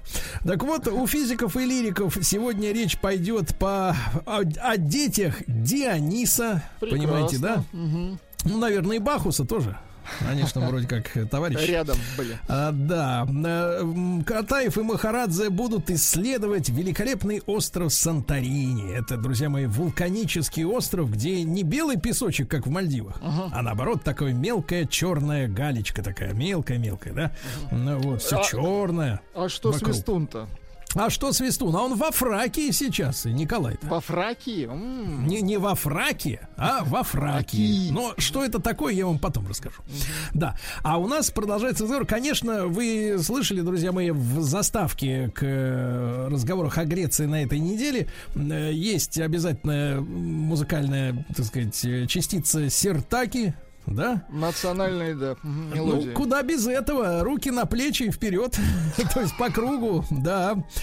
Ольга Пшеницына, хореограф Большого театра, профессиональная танцовщица фламенко, театральный и балетный хореограф, педагог по сценическому движению. Мы с Ольгой разговаривали как-то как раз о фламенко в нашем эфире. Ольга, доброе утро еще раз. Доброе утро, Сергей. Очень рада встрече. Очень рад тоже взаимно, Ольга. Ну и, конечно, про греческие танцы. Мы понимаем, что вот с течением времени, ну, танцы сильно изменились.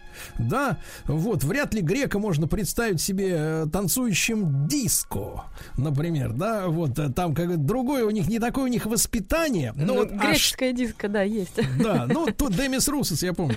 Вот, но вот в античных временах, как они там и по какому поводу танцевали? Потому что сегодня вот, когда женщину особенно, ну, среди мужчин таких меньше, конечно, вот, женщину тянет вот в ночной клуб, чтобы там как бы оттянуться, да, вот они говорят так: я в танце вся растворяюсь, и приходят нервы в порядок, и такая вся танцует. Я не могу понять эти переживания, потому что мы, к счастью, разные. А вот греки, они вот по какому поводу, как говорится, кривлялись-то? Греческие танцы вообще они... это зарождение вообще всей танцевальной культуры. То есть это настолько самые корни вообще танцевального искусства, они имеют почву именно в Греции. И вообще в античной Греции, в Элладе, греческий танец, он сочетал в себе как и обрядовую ценность религиозную, так и воинственную, семейные и там торжественные праздники. И, то есть они танцевали вообще по любому поводу, на любых, как сейчас современным языком скажем, мероприятиях. Но на самом деле вся греческая культура, она танцевальная. И, конечно, вот все, что потом развивалось уже в танцевальное искусство, это шло из Греции. Вот, и вообще считалось, что вот пластические движения сочетать с ритмической музыкой, это вообще считалось даром богов. И, то есть, Ольга, я правильно понимаю, что шумеры и товарищи из Вавилона, они, в принципе, особо не танцевали, которые прежде были? Но вообще первые фрески находят именно в Греции. Да, это крито-микенская культура. Я думаю, что шумеро-аккадская... Там, если были какие-то позировки, но как начало именно танцевального действия не имеют. Слушайте, вы представляете, Владик, были времена на Земле, когда этих танцев вообще не было. Не плясали, как вы выражаетесь. Ну, хотя кто-то может проверить, как это. Возможно, это же вообще все связано и с первобытными вот этими религиозными такими... как бы существованиями, поклонениями, и все равно движение как форма. А может быть, не как форма танца, а именно движение как какой-то вот ритуал, он имел место и, наверное, в самых-самых первых вот выразителях культуры. Вот, поэтому... Понимаю. Ольга, а мы можем сегодня дать ответ с исторической точки зрения, зачем появился тогда танец именно не как религиозное какое-то действие, да, не как вот эти вот изгибы, чтобы, так сказать, божество задобрить там или разозлить, а вот именно с целью развлечься? Но вообще массовые танцы в Греции, они имеют, наверное... аж насчитывают 3000 лет до нашей эры. То есть это еще во времена минойской цивилизации, вот на Крите, пляска была именно вот таким вот очень важным элементом. И она связана даже, ну, и с работой, и с любовью, с весельем, с грустью, смертью, со всеми переживаниями человека, который вот чувствовал, выражал его в движении. Именно вот на критском... на критской цивилизации.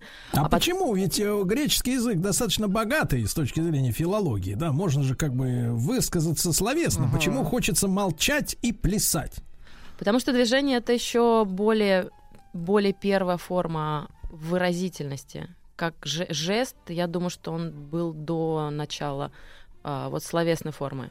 Поэтому первые люди, наверное, общались именно движением, потому что это первое, что вот человек в основе цивилизации начинает выражать как форму взаимодействия между собой. А что из себя представлял тогда танец вот на Крите? Вот мы сегодня понимаем, или это, так сказать, у нас отрывочные сведения? Ну, конечно, это в большей степени, наверное, мифология, потому что вот такие мифологические сведения о том, что, например, там, мифологически, когда родился Зевс, и его отец Кронос хотел его, как бы он сжирал всех младенцев, и его супруга Гея, она решила спасти вот единственного младенца.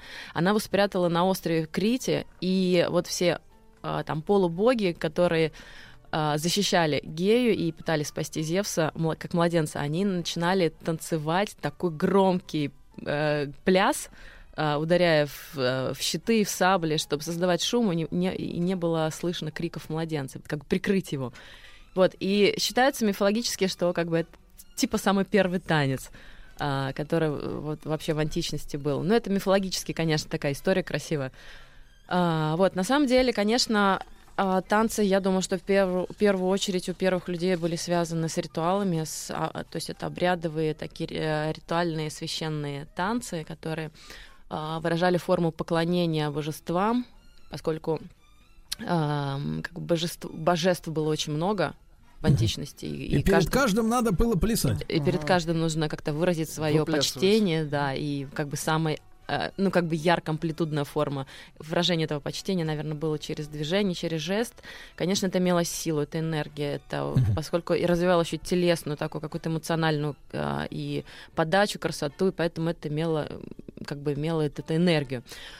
А что касается вот, Ольга, музыкального сопровождения, тут как бы я, конечно, видел людей в наушниках, которые пританцовывают. Выглядит это достаточно тупо со стороны. А как там аккомпанемент-то был в то время? Аккомпанемент был, да, аккомпанемент был. Это знаменитая лира, кефары, были такие колокольчики ритмические, цимбалы.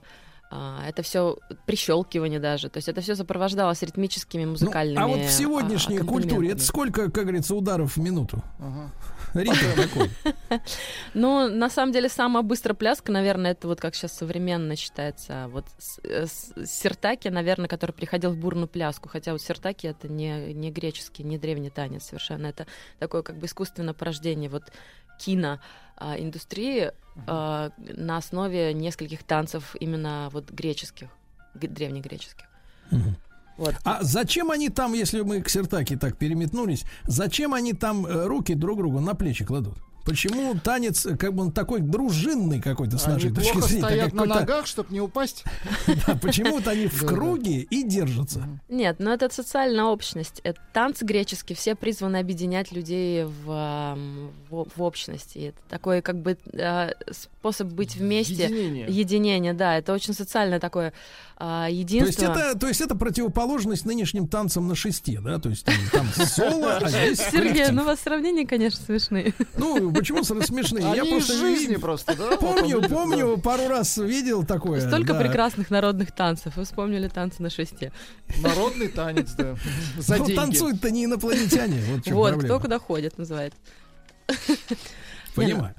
Так вот, ну, хорошо, значит, танцевали медленно, там были щелчки, бубенцы, лира. Да, очень много ритмических, таких как аккомпанирующих звучаний, ритмов, и струнные вот древние инструменты, кефары, лиры, как-то еще назывались, они сопровождали. А еще были песни. И вообще в античности, вот в классической Греции, у них не было разделения на танец и музыку. Так. Они даже исполнители называли мусики. Мусики? Мусики. Это от слова мусики. Ну да, мусиком, объединяющие и исполнителей, и танцоров, и музыкантов, и певцов. То есть я так понимаю, что музыканты в Древней Греции, они не в оркестровой яме сидели, нет, да, и на сцене стояли. Они со всеми вместе плясали, да? Да, все в одном лице. Эффект звук вокруг, да? Ага. То есть такое... Ну, вот как сейчас мюзикл, да, артисты мюзиклов, они универсалы. Да, и тогда там просто не было разделения такого понятия, как танец, музыка, песни. Это все было вместе, это все было одним искусством, мусики. И только когда уже римляне завладели греческой цивилизацией, вот тогда они разделили танец и музыку. То есть разделяя и властвуй, да? Ну да, римляне воины, они, да, они могут что-то менять. То есть римляне придумали отдельно слушать музыку от вот этого мельтешения. Они придумали саундтрек, вот. Именно они разделили, да. Но на самом деле, вот если идти от критской, вот я вернусь опять к крито-минойской цивилизации, да. Когда это все было еще таким первобытным, античным, красивым. Вот когда уже Микены завоевали Крит, они потом распространили на материк. Это был уже там где-то 1500 год до нашей эры. И они уже там стали менять немного эти традиции античные. Они, вот, критяне не танцевали вокруг алтаря, дерева, там изгоняли зло, у них были такие ритуалы религиозные. А вот уже микеняне, как бы, когда уже там меняли и адаптировали, они уже выводили и сформировали какие-то более такие, ну, близкие к современным традициям. Они близкие к современным. Хорошо. Мы, друзья мои, с Ольгой Пшеницыной, хореографом Большого театра, и про терпсихору сейчас поговорим обязательно. Конечно.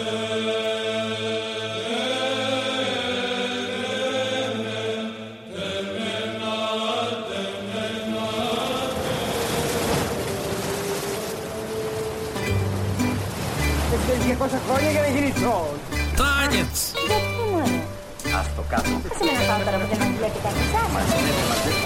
Отпуск каждый день. Друзья мои, с нами Ольга Пшеницына, хореограф Большого театра, профессиональная танцовщица фламенко, театральный и балетный хореограф, педагог по сценическому движению. Ольга, еще раз доброе утро. Спасибо вам большое, что вы с нами. Да. Ну вот, спасибо. А вот терпсихора, да, ее упоминают часто достаточно. Это что было за товарищ такой? Это муза танца. Она покровительствовала танцорам. Вот, и покровительствовала вообще танцевальному искусству и музыке. А плохим мешала? Ну, она как бы делала из людей танцоров. Нет, плохим мешает другое. Она вдохновляла и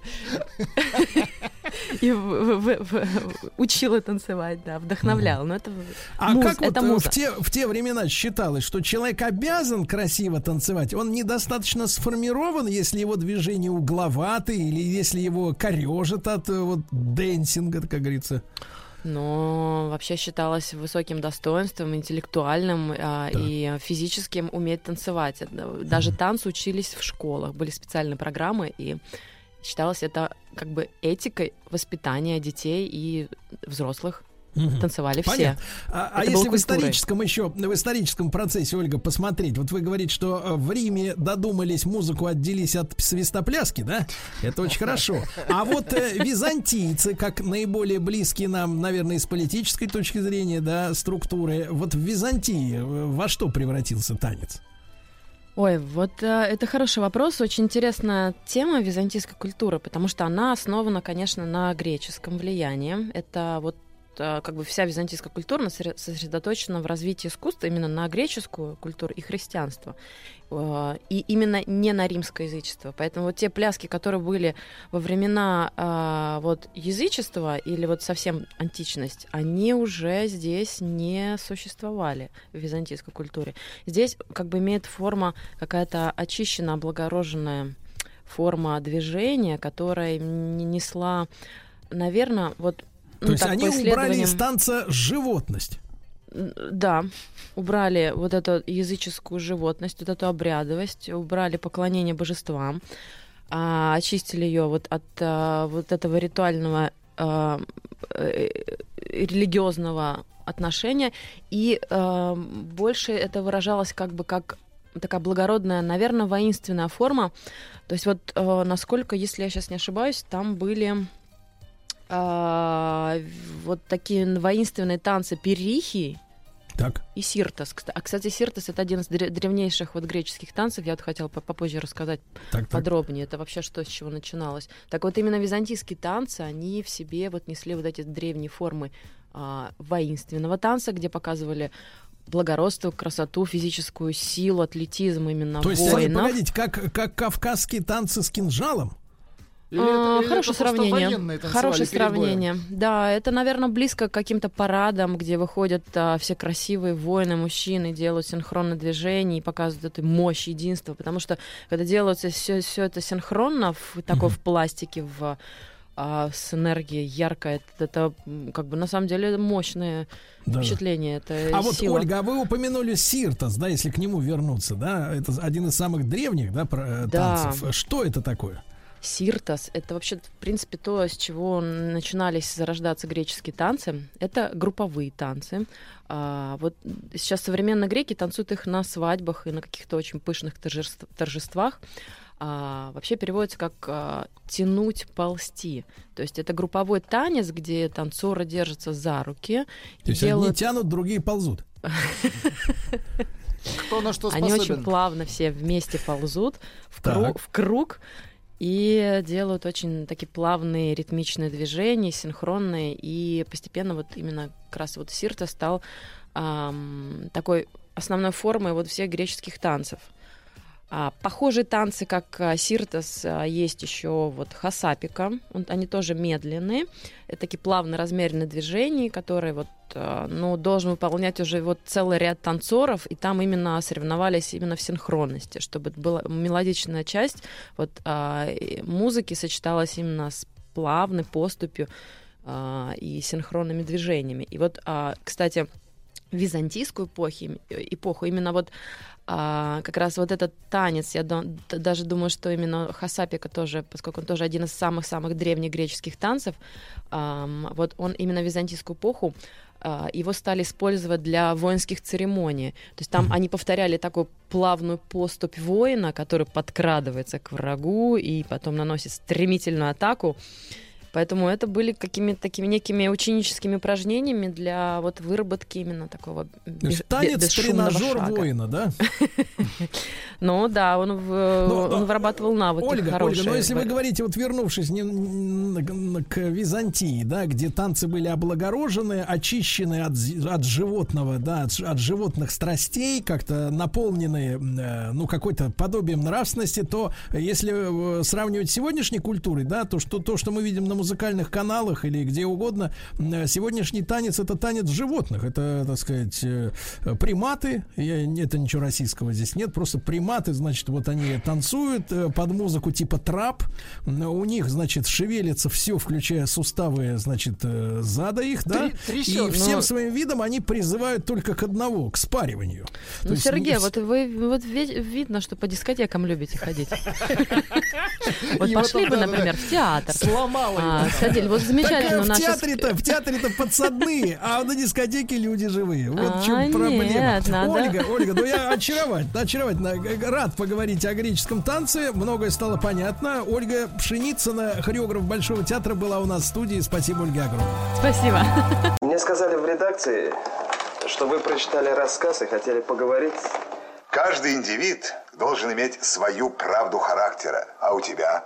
Это все правда. Правда. А сути нету. Какой суть? Основной сути. Основные идеи великих писателей. Друзья мои, ну что же, пытаемся достучаться до печенок великих писателей, да, и вытащить оттуда идеи, которые, может быть, кому-то из читателей показались неочевидными. Рад приветствовать в нашем эфире Марину Бессонову-Хворостовскую, культуролога, экскурсовода, гида. Марин, доброе утро. Доброе утро. Рады очень вас снова слышать. Ну и сегодня наш герой близкий и понятный нам, как нам казалось, в общем-то, до этого момента, так сказать, наш замечательный писатель Иван Бунин, да? И да. Я вам скажу так, что несколько лет назад мы в утреннем эфире, в принципе, с удовольствием читали его произведения, как раз рассказы о любви, и один из самых волнующих моментов, который удалось описать автору, это когда он встретил женщину на пароходе. Так. Вот, и Солнечный, сказал в самую важную фразу: «Сходим!» Да-да-да, это, конечно, это поражает. И мне кажется, в этой фразе есть вот та правда, которую ищут сегодня в так называемых настоящих мужчинах женщины, когда женщина себя воспринимать сейчас, это считается незазорным, полуребенок, так сказать, взрослый. И вот ей надо, чтобы мужик взял как папочка ее или как мамочка за нее полностью ответственность. То есть ей 40, а мужик должен отвечать за все, что она сотворит по своему, так сказать, шалопайству. Но вот появляется человек на пароходе, берет за руку и говорит: «Сходим!»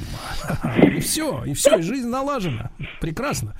Вот. Но все-таки, Марин, Да. Вот что такое, давайте начнем с самого такого острого. Что такое любить по-бунински? Вот любить по-русски это мы представляем при помощи фильма с Джигурдой. Да. Ну, наверное, все ли так хорошо, вот как вы сейчас сказали, так метафорично, но очень глубоко на самом деле сходим, и все будет хорошо. На самом деле нехорошо. И любить по-бунински, вот это сходим, это ответственность двоих людей, что никто никого за ручку там как бы не взял. Она, судя по всему, пошла, каким-то своим таким внутренним запросом, потому что мы знаем о этой даме, что она замужем, что у нее там в солнечном ударе, да, если мы говорим об этом произведении, что у нее там есть ребенок, дочь трехлетняя. Но это чувство мимолетное, вот любовь по-бунински это самое яркое, это самое какое-то волнительное чувство. Это плоть. Это личное чувство или взаимное? А у Бунина оно не всегда взаимно. Вообще в русской литературе любовь, она такая, значит, невзаимная и не всегда заканчивается семейным благополучием. Но есть какие-то истории, как в «Солнечном ударе», как, мне кажется, это все-таки было взаимный солнечный удар, когда они сошли в городе на Волге, зашли в эту раскаленную комнату, раскаленное солнцем, и там все случилось. А вот дальше происходит метаморфоза. А по Бунину любовь — это не вот этот хэппи-энд и страсти, а это то, что потом проживает человек. Эта разлука уже есть самое высокое и вот неподвластное объяснению. И когда герой идет по городу, он наблюдает, там, значит, кто-то сидит, разговаривает, выпивает, а у него уже мир другой, он не будет прежним. Его эта любовь, его это чувство поменяло. И он хотел вроде бы написать что-то этой женщине, но ничего о ней не знает. Он даже не знает, как ее зовут. Вот мы ничего не знаем о человеке, но нам кажется, что мы его любим. Вот это большое, глубокое наше заблуждение. И есть произведение, такой маленький рассказик «Грамматика любви». Бунин пишет в 1915 году, если я не ошибаюсь. И, как и большинство рассказов, это все о любви и о несчастной любви, когда главному герою в лице рассказчика рассказывают, что вот была такая любовь вот в этом городе, помещик влюбился в горничную, жили вместе, все хорошо, а потом она утопилась. То есть она не могла смириться вот с этим гражданским браком, скажем так. И герой решил проникнуться этой атмосферой до конца, прийти в этот дом, посмотреть, как они жили, и он видит библиотеку. Разные книги, мистические какие-то романы, маленькая книжка, которая называется «Грамматика любви» или «Как любить и быть взаимно любимым».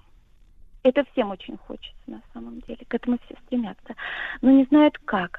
И в этой «Грамматике любви» маленькой книжечке, которая говорит, а это не продается книга, он предлагает деньги, значит. И что он читает? Мы понимаем, что все мы не можем прочитать в этой грамматике тоненько, что есть какая-то загадка, как все-таки быть любить по-настоящему, да, и быть взаимно любимым. Но мне очень понравилось то, что я там увидела. Потому что тщеславие выбирает, истинная любовь не выбирает. Вот истинная любовь не выбирает. Сейчас все выбирают. Кого любить, кого выгоднее любить, кого разлюбить. И есть также такие строки, что женщина никогда не бывает так сильна, как когда она вооружается слабостью. Ну, это прям по-шекспировски как-то здесь даже очень. Прежде, нежели мы отдадим отчет сами себе, сердце наше делается невольником любви навеки. Вот, да. То есть по Бунину любовь – это и дар, и удар. Это вот такое стихийное чувство, от которого никто не застрахован. Но эта метаморфоза должна случиться с каждым, ибо это единственная вещь, которая, судя по всему, еще заставляет человека оставаться живым, а не ходячими мертвецами. Мне кажется, так. Марина, ну а если сегодня люди себе внушили, что они могут, это же сейчас называется все по-умному, на американский манер, построить отношения, работать над семьей. Вот весь этот маразм, да, за который некоторые даже дурехи платят деньги на тренингах. Им это впаривают. И они, значит, вот дальше они начинают строить отношения. В итоге мы дожили до ситуации, когда, по-моему, 82% в прошлом году инициаторов развода стали женщины. Потому что им сначала забили голову, значит, тем, что они будут что-то там строить, а потом оказывается, что кирпич в виде мужчины, он как-то уже давно подсох, из него нового ничего не слепишь. Да, уже, ну, сказать, всегда запрос больше разводов от женщин, потому что мужчины, если вступают в брак, то они как-то потом на как-то развод редко, да, как-то уверены. Они вот женщина у Бунина, они вот кто? Потому что сам ты автор Иван Алексеевич мужчина, да, и герой у него мужчины, так сказать. А вот женщина, которая как бы вот возникает в его рассказах о любви, это вот мы имеем какое-то общее понимание, что это за существо, что им движет? Психологически трудно сказать, что движет. Это, наверное, знал Иван Алексеевич, который, во всяком случае, я вижу, допустим, особенно в темных аллеях его вот... Последний, так и достаточно, там очень много несчастной любви, потому что сам Иван Алексеевич испытал несчастную любовь, такой треугольник очень странный, любовный. Но я там вижу образ, именно если внешне брать, то Анну Цакни, это жена Ивана Алексеевича, он, значит, женился, познакомились в Одессе, она была дочерью редактора в журнале, и она была, как он скажет, это моя языческая любовь, мое языческое увлечение, она была высокой, такой темноволосой, густые волосы, острый профиль, такое жаркое, знойное тело, вот там кипит жизнь, там есть жизнь, а дальше... Вот, как вы сказали, работать над отношениями, а никто не задумывается, а что будет дальше. Вот, ну, ты влюбился в нее, она, может быть, да, тебя любит или не любит. Вот в «Чистом понедельнике» хорошо у Бунина идет такое противопоставление, когда героиня вроде бы с утра находит на богомолье в московские, значит, храмы, да, а вечером рестораны, ее приглашают в ресторан, и молодой человек не знает, как ее и чем теперь еще удивить. Она холодна и даже неподступна, и все-таки она выбирает мирское счастье, а выбирает идти вот путь монашества, духовный путь, потому что счастье мирским встает вопрос, бывает ли оно таким хорошим, как нам кажется, или, может быть, это отношение, это прежде всего принятие, потому что вот мы не знаем ничего друг о друге, но я тебя люблю, а может быть, это узнать и принять. Вот, потому что, мне кажется, любви много, особенно у Бунина, но, может быть, это как-то по-другому чувство называется.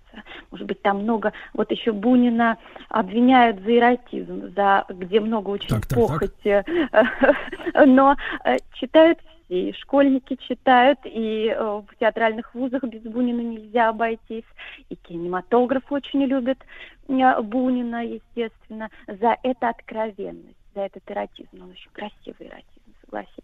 Ну, конечно. Сергей, да. Я сам ценю эротизм. И могу сказать, что слышу в каждом звуке вашего голоса его. Да. Марина, ну а вот если мы о самом авторе говорим, то вот сам-то Бунин, мы же понимаем, что произведение искусства, да, и сам автор этого произведения — это разные вещи. Даже если он, может быть, от местоимения «я» описывает, ну, людей еще в школе учат, что есть лирический герой, да, и когда плохо образованные люди вдруг влюбляются в артиста, например, на сцене, но это значит, немножко голова не работает, они не понимают, что такое перевоплощение, они почему-то вот сращивают, так сказать, образ и исполнителей. Исполнители, кстати, чужих задумок, как правило, естественно, да, потому что редко, когда артист является сценаристом. Но вот мы видим, да, что часто вот рассказывают там, ну, про многих деятелей искусства, что, мол, Луи де Фюнес, вот замечательный актер, был такой замечательный в жизни, вернее, в кино, а в жизни скряга и мелочный. Ну, про многих говорят, там, играл, например, артист каких-то положительных героев, а в жизни подлец, деньги кому-то не отдал. А вот Бунин, он вот при всей этой тонкости, эротизме, чувственности, да, что за товарищ-то? Потому что о нем вот рассказывают, что в отношениях, например, в эмиграции, да, ну, был был высокомерен, говорил гадости про людей достаточно откровенно. Хотя, может, они этого и заслуживали, но просто ж принято лицемерие, так сказать, проповедовать, да, что, мол, типа, он подлец, но мы этого не скажем. Вот. Нет, гений и злодей. Почему нет? Всегда есть другая сторона у гения. Всегда есть другая сторона у искусства. Всегда есть другая сторона у человека. Как и у художника, и у актера, и у писателя. Есть другая сторона. И то, что перед чем мы замираем, перед картиной, перед темными аллеями, есть другая история вот этого произведения и жизни самого писателя, как у Бунина, хотя я тоже слышала много таких противоречивых. Одни защищают бунинисты и говорят, что нет, это все ложь, он не был желчным человеком, он был достаточно хорошим человеком. Но другие, в общем-то, даже по переписке, потому что вот эта пистолярность, ее сейчас никуда не спрячешь, а вот именно в письмах можно и увидеть, какой был человек. Да, он отзывался очень так, он был человек настроения. И если говорить, на что он опирался, потому что так или иначе он пишет много о любви, значит, встает вопрос, а сам-то он, как, сколько у него было вообще связей, если так посплетничать, как он любил сам, то он испытал сильное чувство еще в молодости, работая в «Орловском вестнике» с Варварой Пащенкой. Вот какая-то такая юношеская пылкость, которую он стал замечать спустя какое-то время, что молодая девушка к нему остывает. Но она вроде бы сказала, что родители против, ну, родители были, правда, против провинциального какого-то начинающего писателя, чтобы она за него выходила замуж.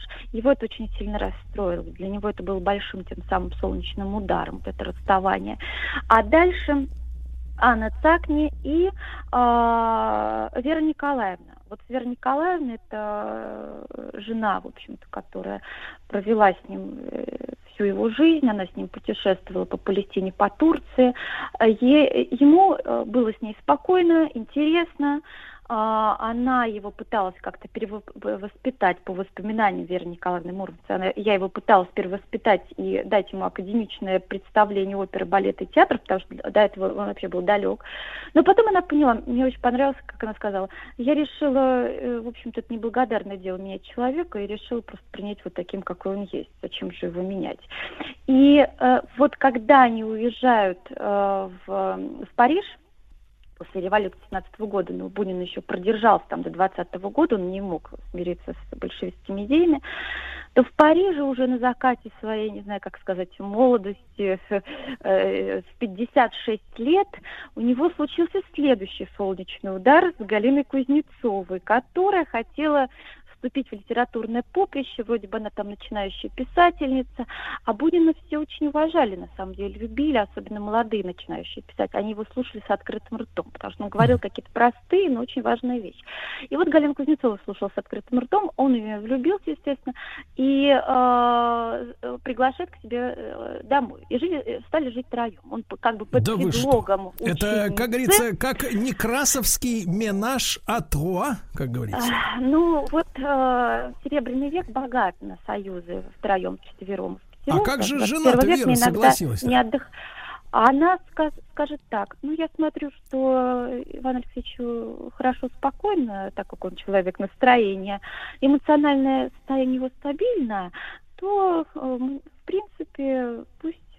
Она, ну, как бы, есть версия, что и сама Вера Николаевна чем-то, кем-то увлекалась бесконечно, тоже там пыталась кого-то сделать писателем, перевоспитать, еще что-то там, есть такие истории. Но жили все втроем хорошо, пока не пришла в дом любовь Галина Кузнецова, Марго, к Марго Галине Кузнецовой. А Марго — это оперная певица, они познакомились, значит, с Галиной Кузнецовой, это была женская дружба, и Бунин приглашает, значит, подругу своей любовницы, ты тоже к нам приходи домой жить. Вчетвером будем, да? Да, вчетвером будем. Но потом он увидел, что Галина Кузнецова, вот самое интересное, что Галина Кузнецова и Марго — это не просто подруги. Ай-яй-яй. Это любовная связь, и он очень, вот для него это было ударом, как вспоминала, значит, Вера Николаевна, не знала, как оправить его после вот этого. Он выгнал этих девиц-то из дома? Ну, я думаю, что спустя какое-то время... Нет, они жили сначала все. Вчетвером? Да, всех кормил.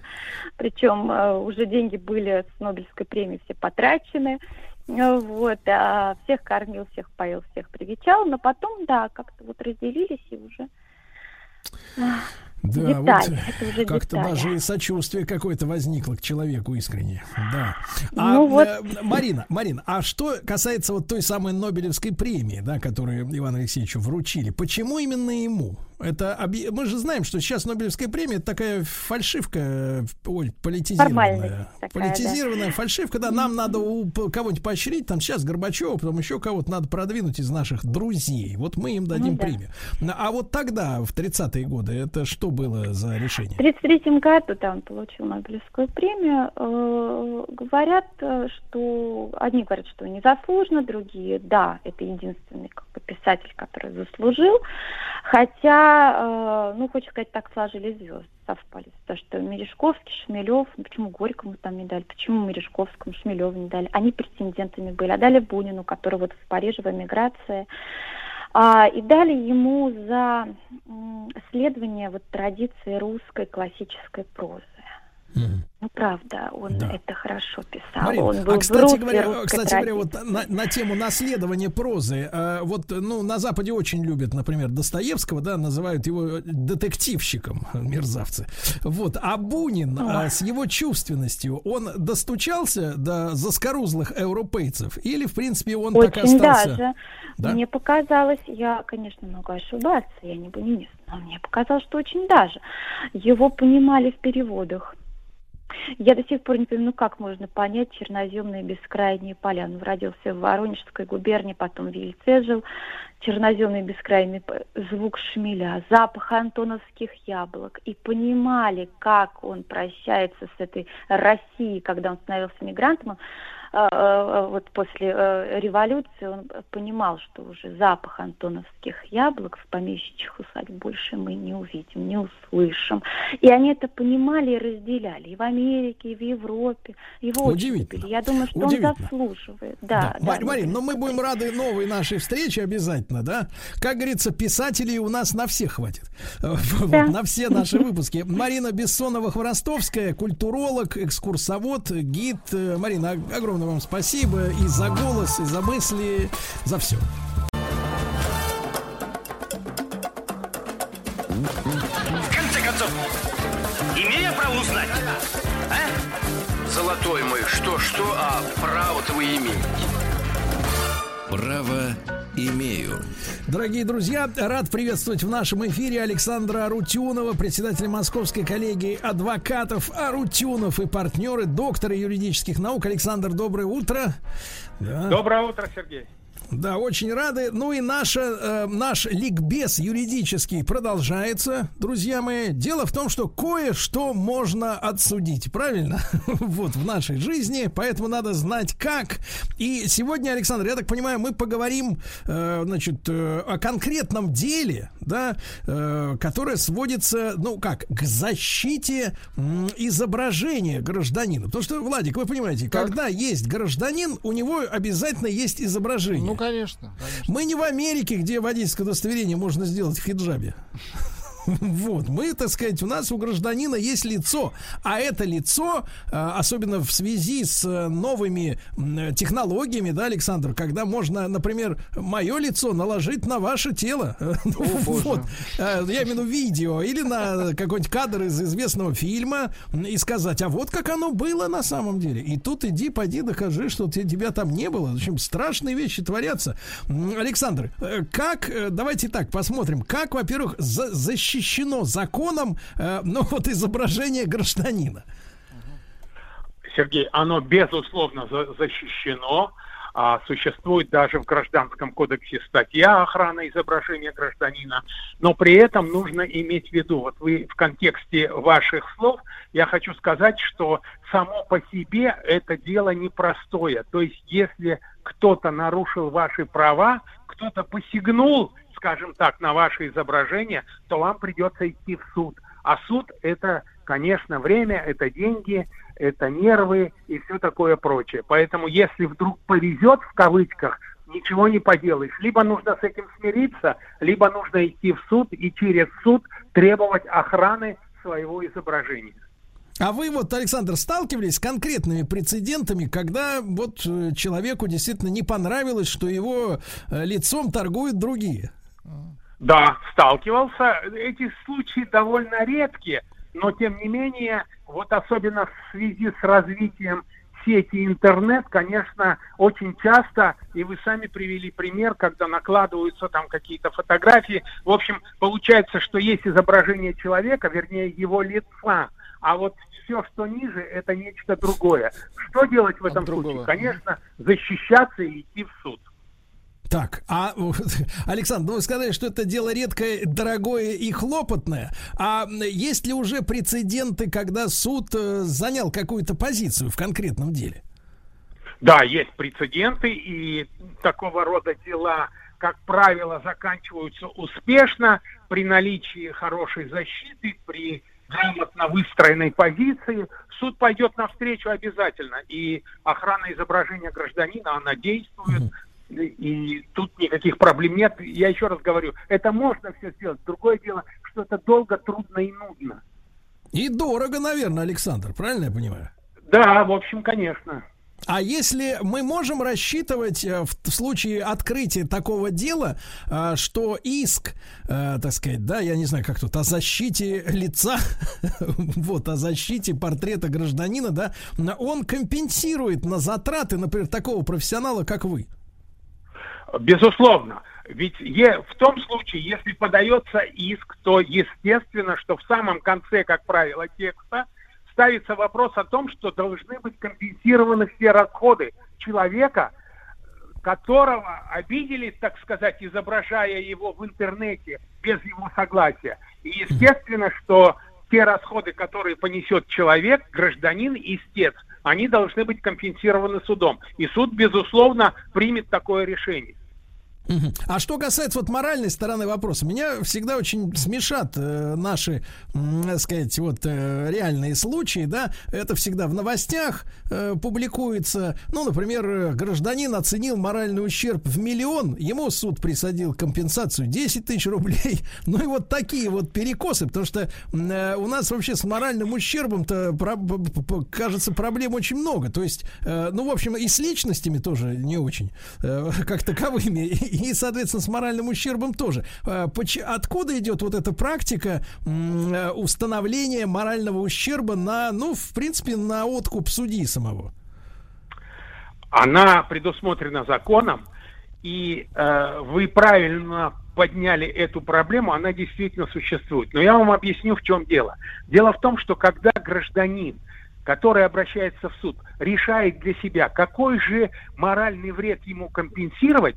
Кстати говоря, правильно говорить не моральный ущерб, а моральный вред. Так вот, даже адвокаты ему подсказывают и говорят, размер морального вреда, он может быть любым. Вы за это госпошлину не платите. Поэтому пишите 1 миллион, пишите 2 миллиона, а уж сколько суд присудит, столько и присудит. Ну а суд, в свою очередь, естественно, руководствуется требованиями разумности и целесообразности.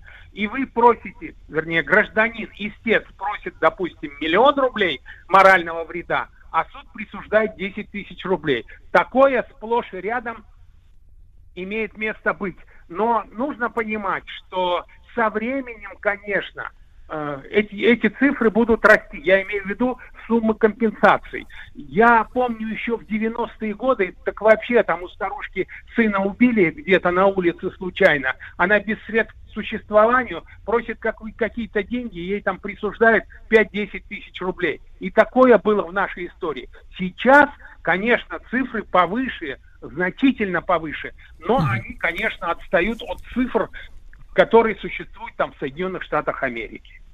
А мы понимаем вот механизм ценообразования. То есть, например, кого-то, ну, скажем так, он считает, по крайней мере, обидели в интернете, да, используя его физиономию в каком-то неприглядном ролике. Вот, ну, скажем так, учитывается социальный статус этого пострадавшего, да, кто он. Потому что одно дело пришпандорить лицо, например, не знаю, Киркорова к чему-нибудь такому, да, вот. А другое дело, так сказать, простого налогоплательщика Ивана Ивановича Иванова, да, вот, ущерб, понятное дело, варьируется, да, особенно в контексте, если у человека, который это увидел, нет чувства юмора, например, если все это было сделано, чтобы в виде шутки. Вообще, суд у нас оперирует понятием шутки, или, в принципе, если человек, например, говорит, что, а я своего согласия не давал, но даже если смешно получилось, все равно, значит, авторов этого ролика засудят.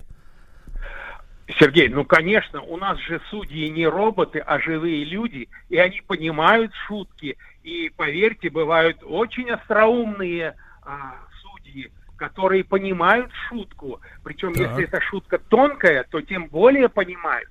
Но при этом нужно иметь в виду, что суд, конечно, учитывает все обстоятельства, то ли это Киркоров, то ли это рабочий из какого-то завода. Все это судом учитывается безусловно. Но я вам хочу сказать, что вот, допустим, по поводу охраны изображения гражданина можно рассчитывать, ну, в среднем, да, так, наверное, 10-15 компенсаций морального вреда. Боюсь, а при этом, Александр, в московской реальности, чтобы добиться этой компенсации, сколько нужно, в принципе, минимум потратить на услуги адвоката хорошего? Ну, вы знаете, наверное, 1100-150. Но нужно при этом иметь в виду, что суд взыщет эти 100-150 тысяч, если вы представите доказательства, ну, в частности, квитанцию из юридической консультации о том, что вы действительно внесли эти деньги в кассу. И, кроме того, еще компенсацию морального вреда в 10-15 тысяч. Ну, вот сложите 100 и 15 тысяч, у вас получится где-то 115 тысяч рублей. И их повесят на, соответственно, вот виноватого, правильно? На виноватого, на ответчика по делу. Ну, да. То есть для судебного заседания нужен начальный капиталец, правильно? Вот. Но если, да, конечно, да. Но если вы ради судебного заседания возьмете в кредит эти 100 тысяч, суд не примет этого внимания, у вас будут возвращены только фактически ваши расходы или процент по банковскому кредиту тоже? Нет, конечно, проценты нет. Это то точно, совершенно. Только нет, основную сумму. То есть фактически та компенсация, которую, может быть, вам прессуют, она как раз уйдет на погашение процентов. В итоге, так сказать, ты провел... Сколько, Александр, месяцев может длиться такой процесс, в принципе? Вы знаете, это долгая история, я об этом уже сказал. Но, вы понимаете, существуют ведь стадии гражданского процесса. Подготовка дела к судебному разбирательству, предварительное слушание, основное слушание. То есть это очень и очень долго. Я думаю, что надо рассчитывать где-то на полгода. Ну, это минимум, да, понимаю. Да. Александр Арутюнов, председатель Московской коллегии адвокатов Арутюнов и партнеры, с нами доктор юридических наук. Вот, Александр, ну, такая не очень веселая тема, но тем не менее. А если гражданин, так сказать, скончался, а его изображение, соответственно, используется, мягко говоря, не по назначению. Мы несколько таких скандалов уже пережили, вот, и, так сказать, и с артистами, которых санитары или кто-то еще, или милиционеры сфотографировали, например, сказать, дома умершими, да, а потом эти изображения отвратительные стали основой для еще более отвратительных фотожаб, так называемых, да, то есть монтажей всяких. Вот здесь вот можно достучаться до подонков. Были ли такие прецеденты? Потому что у меня такое ощущение, что, в принципе, тут как-то бессильно Фемида бороться вот с такого рода глумлением над памятью человека. Сергей, наверное, говорить о том, что Фемида бессильна, нельзя, потому что это вообще само по себе дело. Есть инициатива гражданина, из которого изобразили где-то, допустим, на фото-видео. Если вдруг гражданин скончался, не дай бог, а его изображение все-таки где-то фигурирует, то естественно, что это незаконно, и для того, чтобы это изображение где-то вывесить, что называется, нужно согласие либо детей, либо пережившего супруга. Если нет ни тех, ни других, то тогда родителей. То есть закон это предусматривает, вот эту защиту закон предусматривает. Другое дело, что кто-то хочет с этим связываться, кто-то не хочет. Если, допустим, умер человек, может быть, родителям не до этого, супруге не до этого. Но, в принципе, в законе такая возможность защиты существует даже после смерти гражданина. Да, друзья мои, ну и нам осталось обсудить с Александром очень важный вопрос. Когда любой человек сможет использовать ваше изображение безо всякого вашего на то согласия? А? В конце концов, имею право узнать? А? Золотой мой, что-что, а право-то вы имеете. Право имею. Друзья мои, с нами Александр Арутюнов, председатель Московской коллегии адвокатов Арутюнов и партнеры, доктор юридических наук. Александр, и вот те случаи, когда, в принципе, рыпаться бесполезно. Вот, тебя сфотографировали где? Вопрос, да? И, соответственно, имеют право безо всякого твоего разрешения эти фотографии где угодно публиковать. Совершенно верно. Есть такие случаи, это так называемые исключения. Значит, их вообще в законе 3.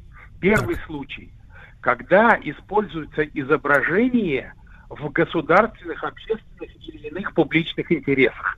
Разъясню, что имеется в виду. Допустим, пропал человек, не могут его найти. Его изображение можно увидеть где-то на стенде, допустим, возле отдела полиции. Их разыскивает, да, следствие. Да, ищут человека, пропал человек. Вот тут никакого согласия. Ни его и нет, собственно говоря, ни его детей, супруга, или супруги, родителей не требуется. Используется и все. Кстати говоря, возле отделов полиции иногда бывают стенды, на которых изображены лица, которые разыскиваются в совершении преступления, подозреваются в совершении преступления. Тоже, естественно, никакого согласия не нужно. Это первый случай, первое исключение. Второе исключение. Допустим, изображение гражданина получено при съемке на каких-то спортивных, на каких-то концертах, представлениях. Массовых мероприятий. Тоже никаких проблем нет. Идет съемка спортивного мероприятия. Естественно, камера гуляет по трибунам, и кто-то случайно попадает в эту камеру, в картинку. Да, то есть он, например, сидит там на трибуне, ест попкорн с любовницей, а жена, смотря матч дома по телевизору, видит, что он не в командировке. Видит, что он не в командировке. И что тогда делать? Ну, да, печально для него это все, наверное, закончится, но, во всяком случае, он предъявить претензии никому не может, потому что он не являлся основным объектом использования. Шла съемка спортивного мероприятия. Ну, а если, Александр, а если просто съемка идет в общественном месте? Ну, например, на фоне, например, Зимнего дворца в Петербурге, Красной площади в Москве. Вот общественные пространства и мельтешащие там лица, это как-то они охраняются или тоже можно размещать свободно вот по пейзажу? Можно размещать свободно, да. Те лица, которые попали в объектив при съемке в каких-то местах возле Зимнего дворца, на Красной площади, они, естественно, охранять свое изображение не имеют права. Вернее, они-то в суд могут обратиться, но у них ничего не получится. Потому что идет съемка Красной площади. А вот если, например, попадает. Да, а вот если ты, например, значит, это самое, с камерой на башке с маленькой ждешь в подъезде лифта, лифт раскрывается, а там вот этот вот сидит, устраивает, там сами понимаете, что делают в лифтах. А ты его, значит, опубликовал в интернете. Вот смотри, какой гаденыш в лифте. Вот в этой ситуации он может тебя прищучить за то, что ты его, ну, скажем так, вывел на чистую воду. Вы знаете, на мой взгляд, конечно, этот человек может обратиться в суд, но у него ничего не получится по одной простой причине. Это изображение осуществляется в общественных, если хотите, интересах. Понятно, что в лифте этого делать нельзя, и если вдруг это засняли и обнародовали, то можешь защищаться, но у тебя, скорее всего, на мой взгляд, ничего не получится. Хорошо. А третий случай? А третий случай – это когда гражданин позирует за плату. Так. Понимаете? Может быть, даже, допустим, девушка какая-то позирует за плату. Может быть, на ней минимум одежды. Она получает за это деньги. Так. Эту фотографию или съемку вывешивают в интернете, и ничего не сделаешь. Ты получила денежку.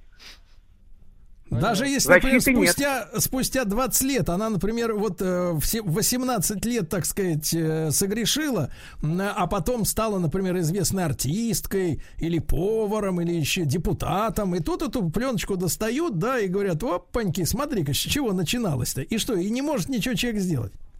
Если он позировал за плату, не может ничего сделать. Но тут встает тогда вопрос, Сергей, о том, как доказать, что все-таки она... платили ей за это или не платили? Угу. Она позировала за плату или бесплатно? Тут есть нюансы. Тут есть нюанс. Да, Александр, ну и последнее, наверное, интересно. Вот если суд вынес постановление убрать, например, да, одно дело со столба убрать, а другое дело из сети интернет. У нас есть физически возможности в стране, ну, специалисты, которые действительно могли бы пошерстить интернет и действительно вычистить оттуда то, что по приговору суда положено удалить оттуда. На ком вот лежит физическая обязанность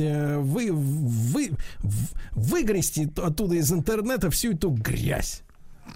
Во-первых, естественно, что сейчас в основном все это размещается в интернете. И если человек обращается в суд, и суд выносит решение в его пользу, то суд, конечно, требует, чтобы в сети интернет это изображение было удалено. Кто это сделает? На мой взгляд, это делают провайдеры, которые обязаны действительно, как вы выразились, вычистить интернет и убрать изображение человека, по поводу которого вынесено положительное решение. Да, но должны, но вот они же скажут, что это, так сказать, рабочее время. Мы должны посадить специалиста, он будет потом. Есть еще люди, которые копируют уже то, что было изображено, да, так сказать, размещают уже какие-то копии, и не всегда вообще понятно, кто именно конкретно куда что засунул. То есть вот такого четкого механизма, да, с назначением обязанных это сделать мы пока что не имеем, правильно я понимаю? Наверное, да, потому что это представляет определенные трудности, и очень даже может быть, что что-то вычистили, а что-то нет. Но тогда вот этот гражданин, изображение которого все-таки в интернете еще висит, он должен требовать, чтобы все-таки все вычистили и не осталось его изображения, поскольку есть решение суда, вступившее в законную силу. Ну, прекрасно. Как говорится, требовать — это, так сказать, наше законное право. Александр, я понял.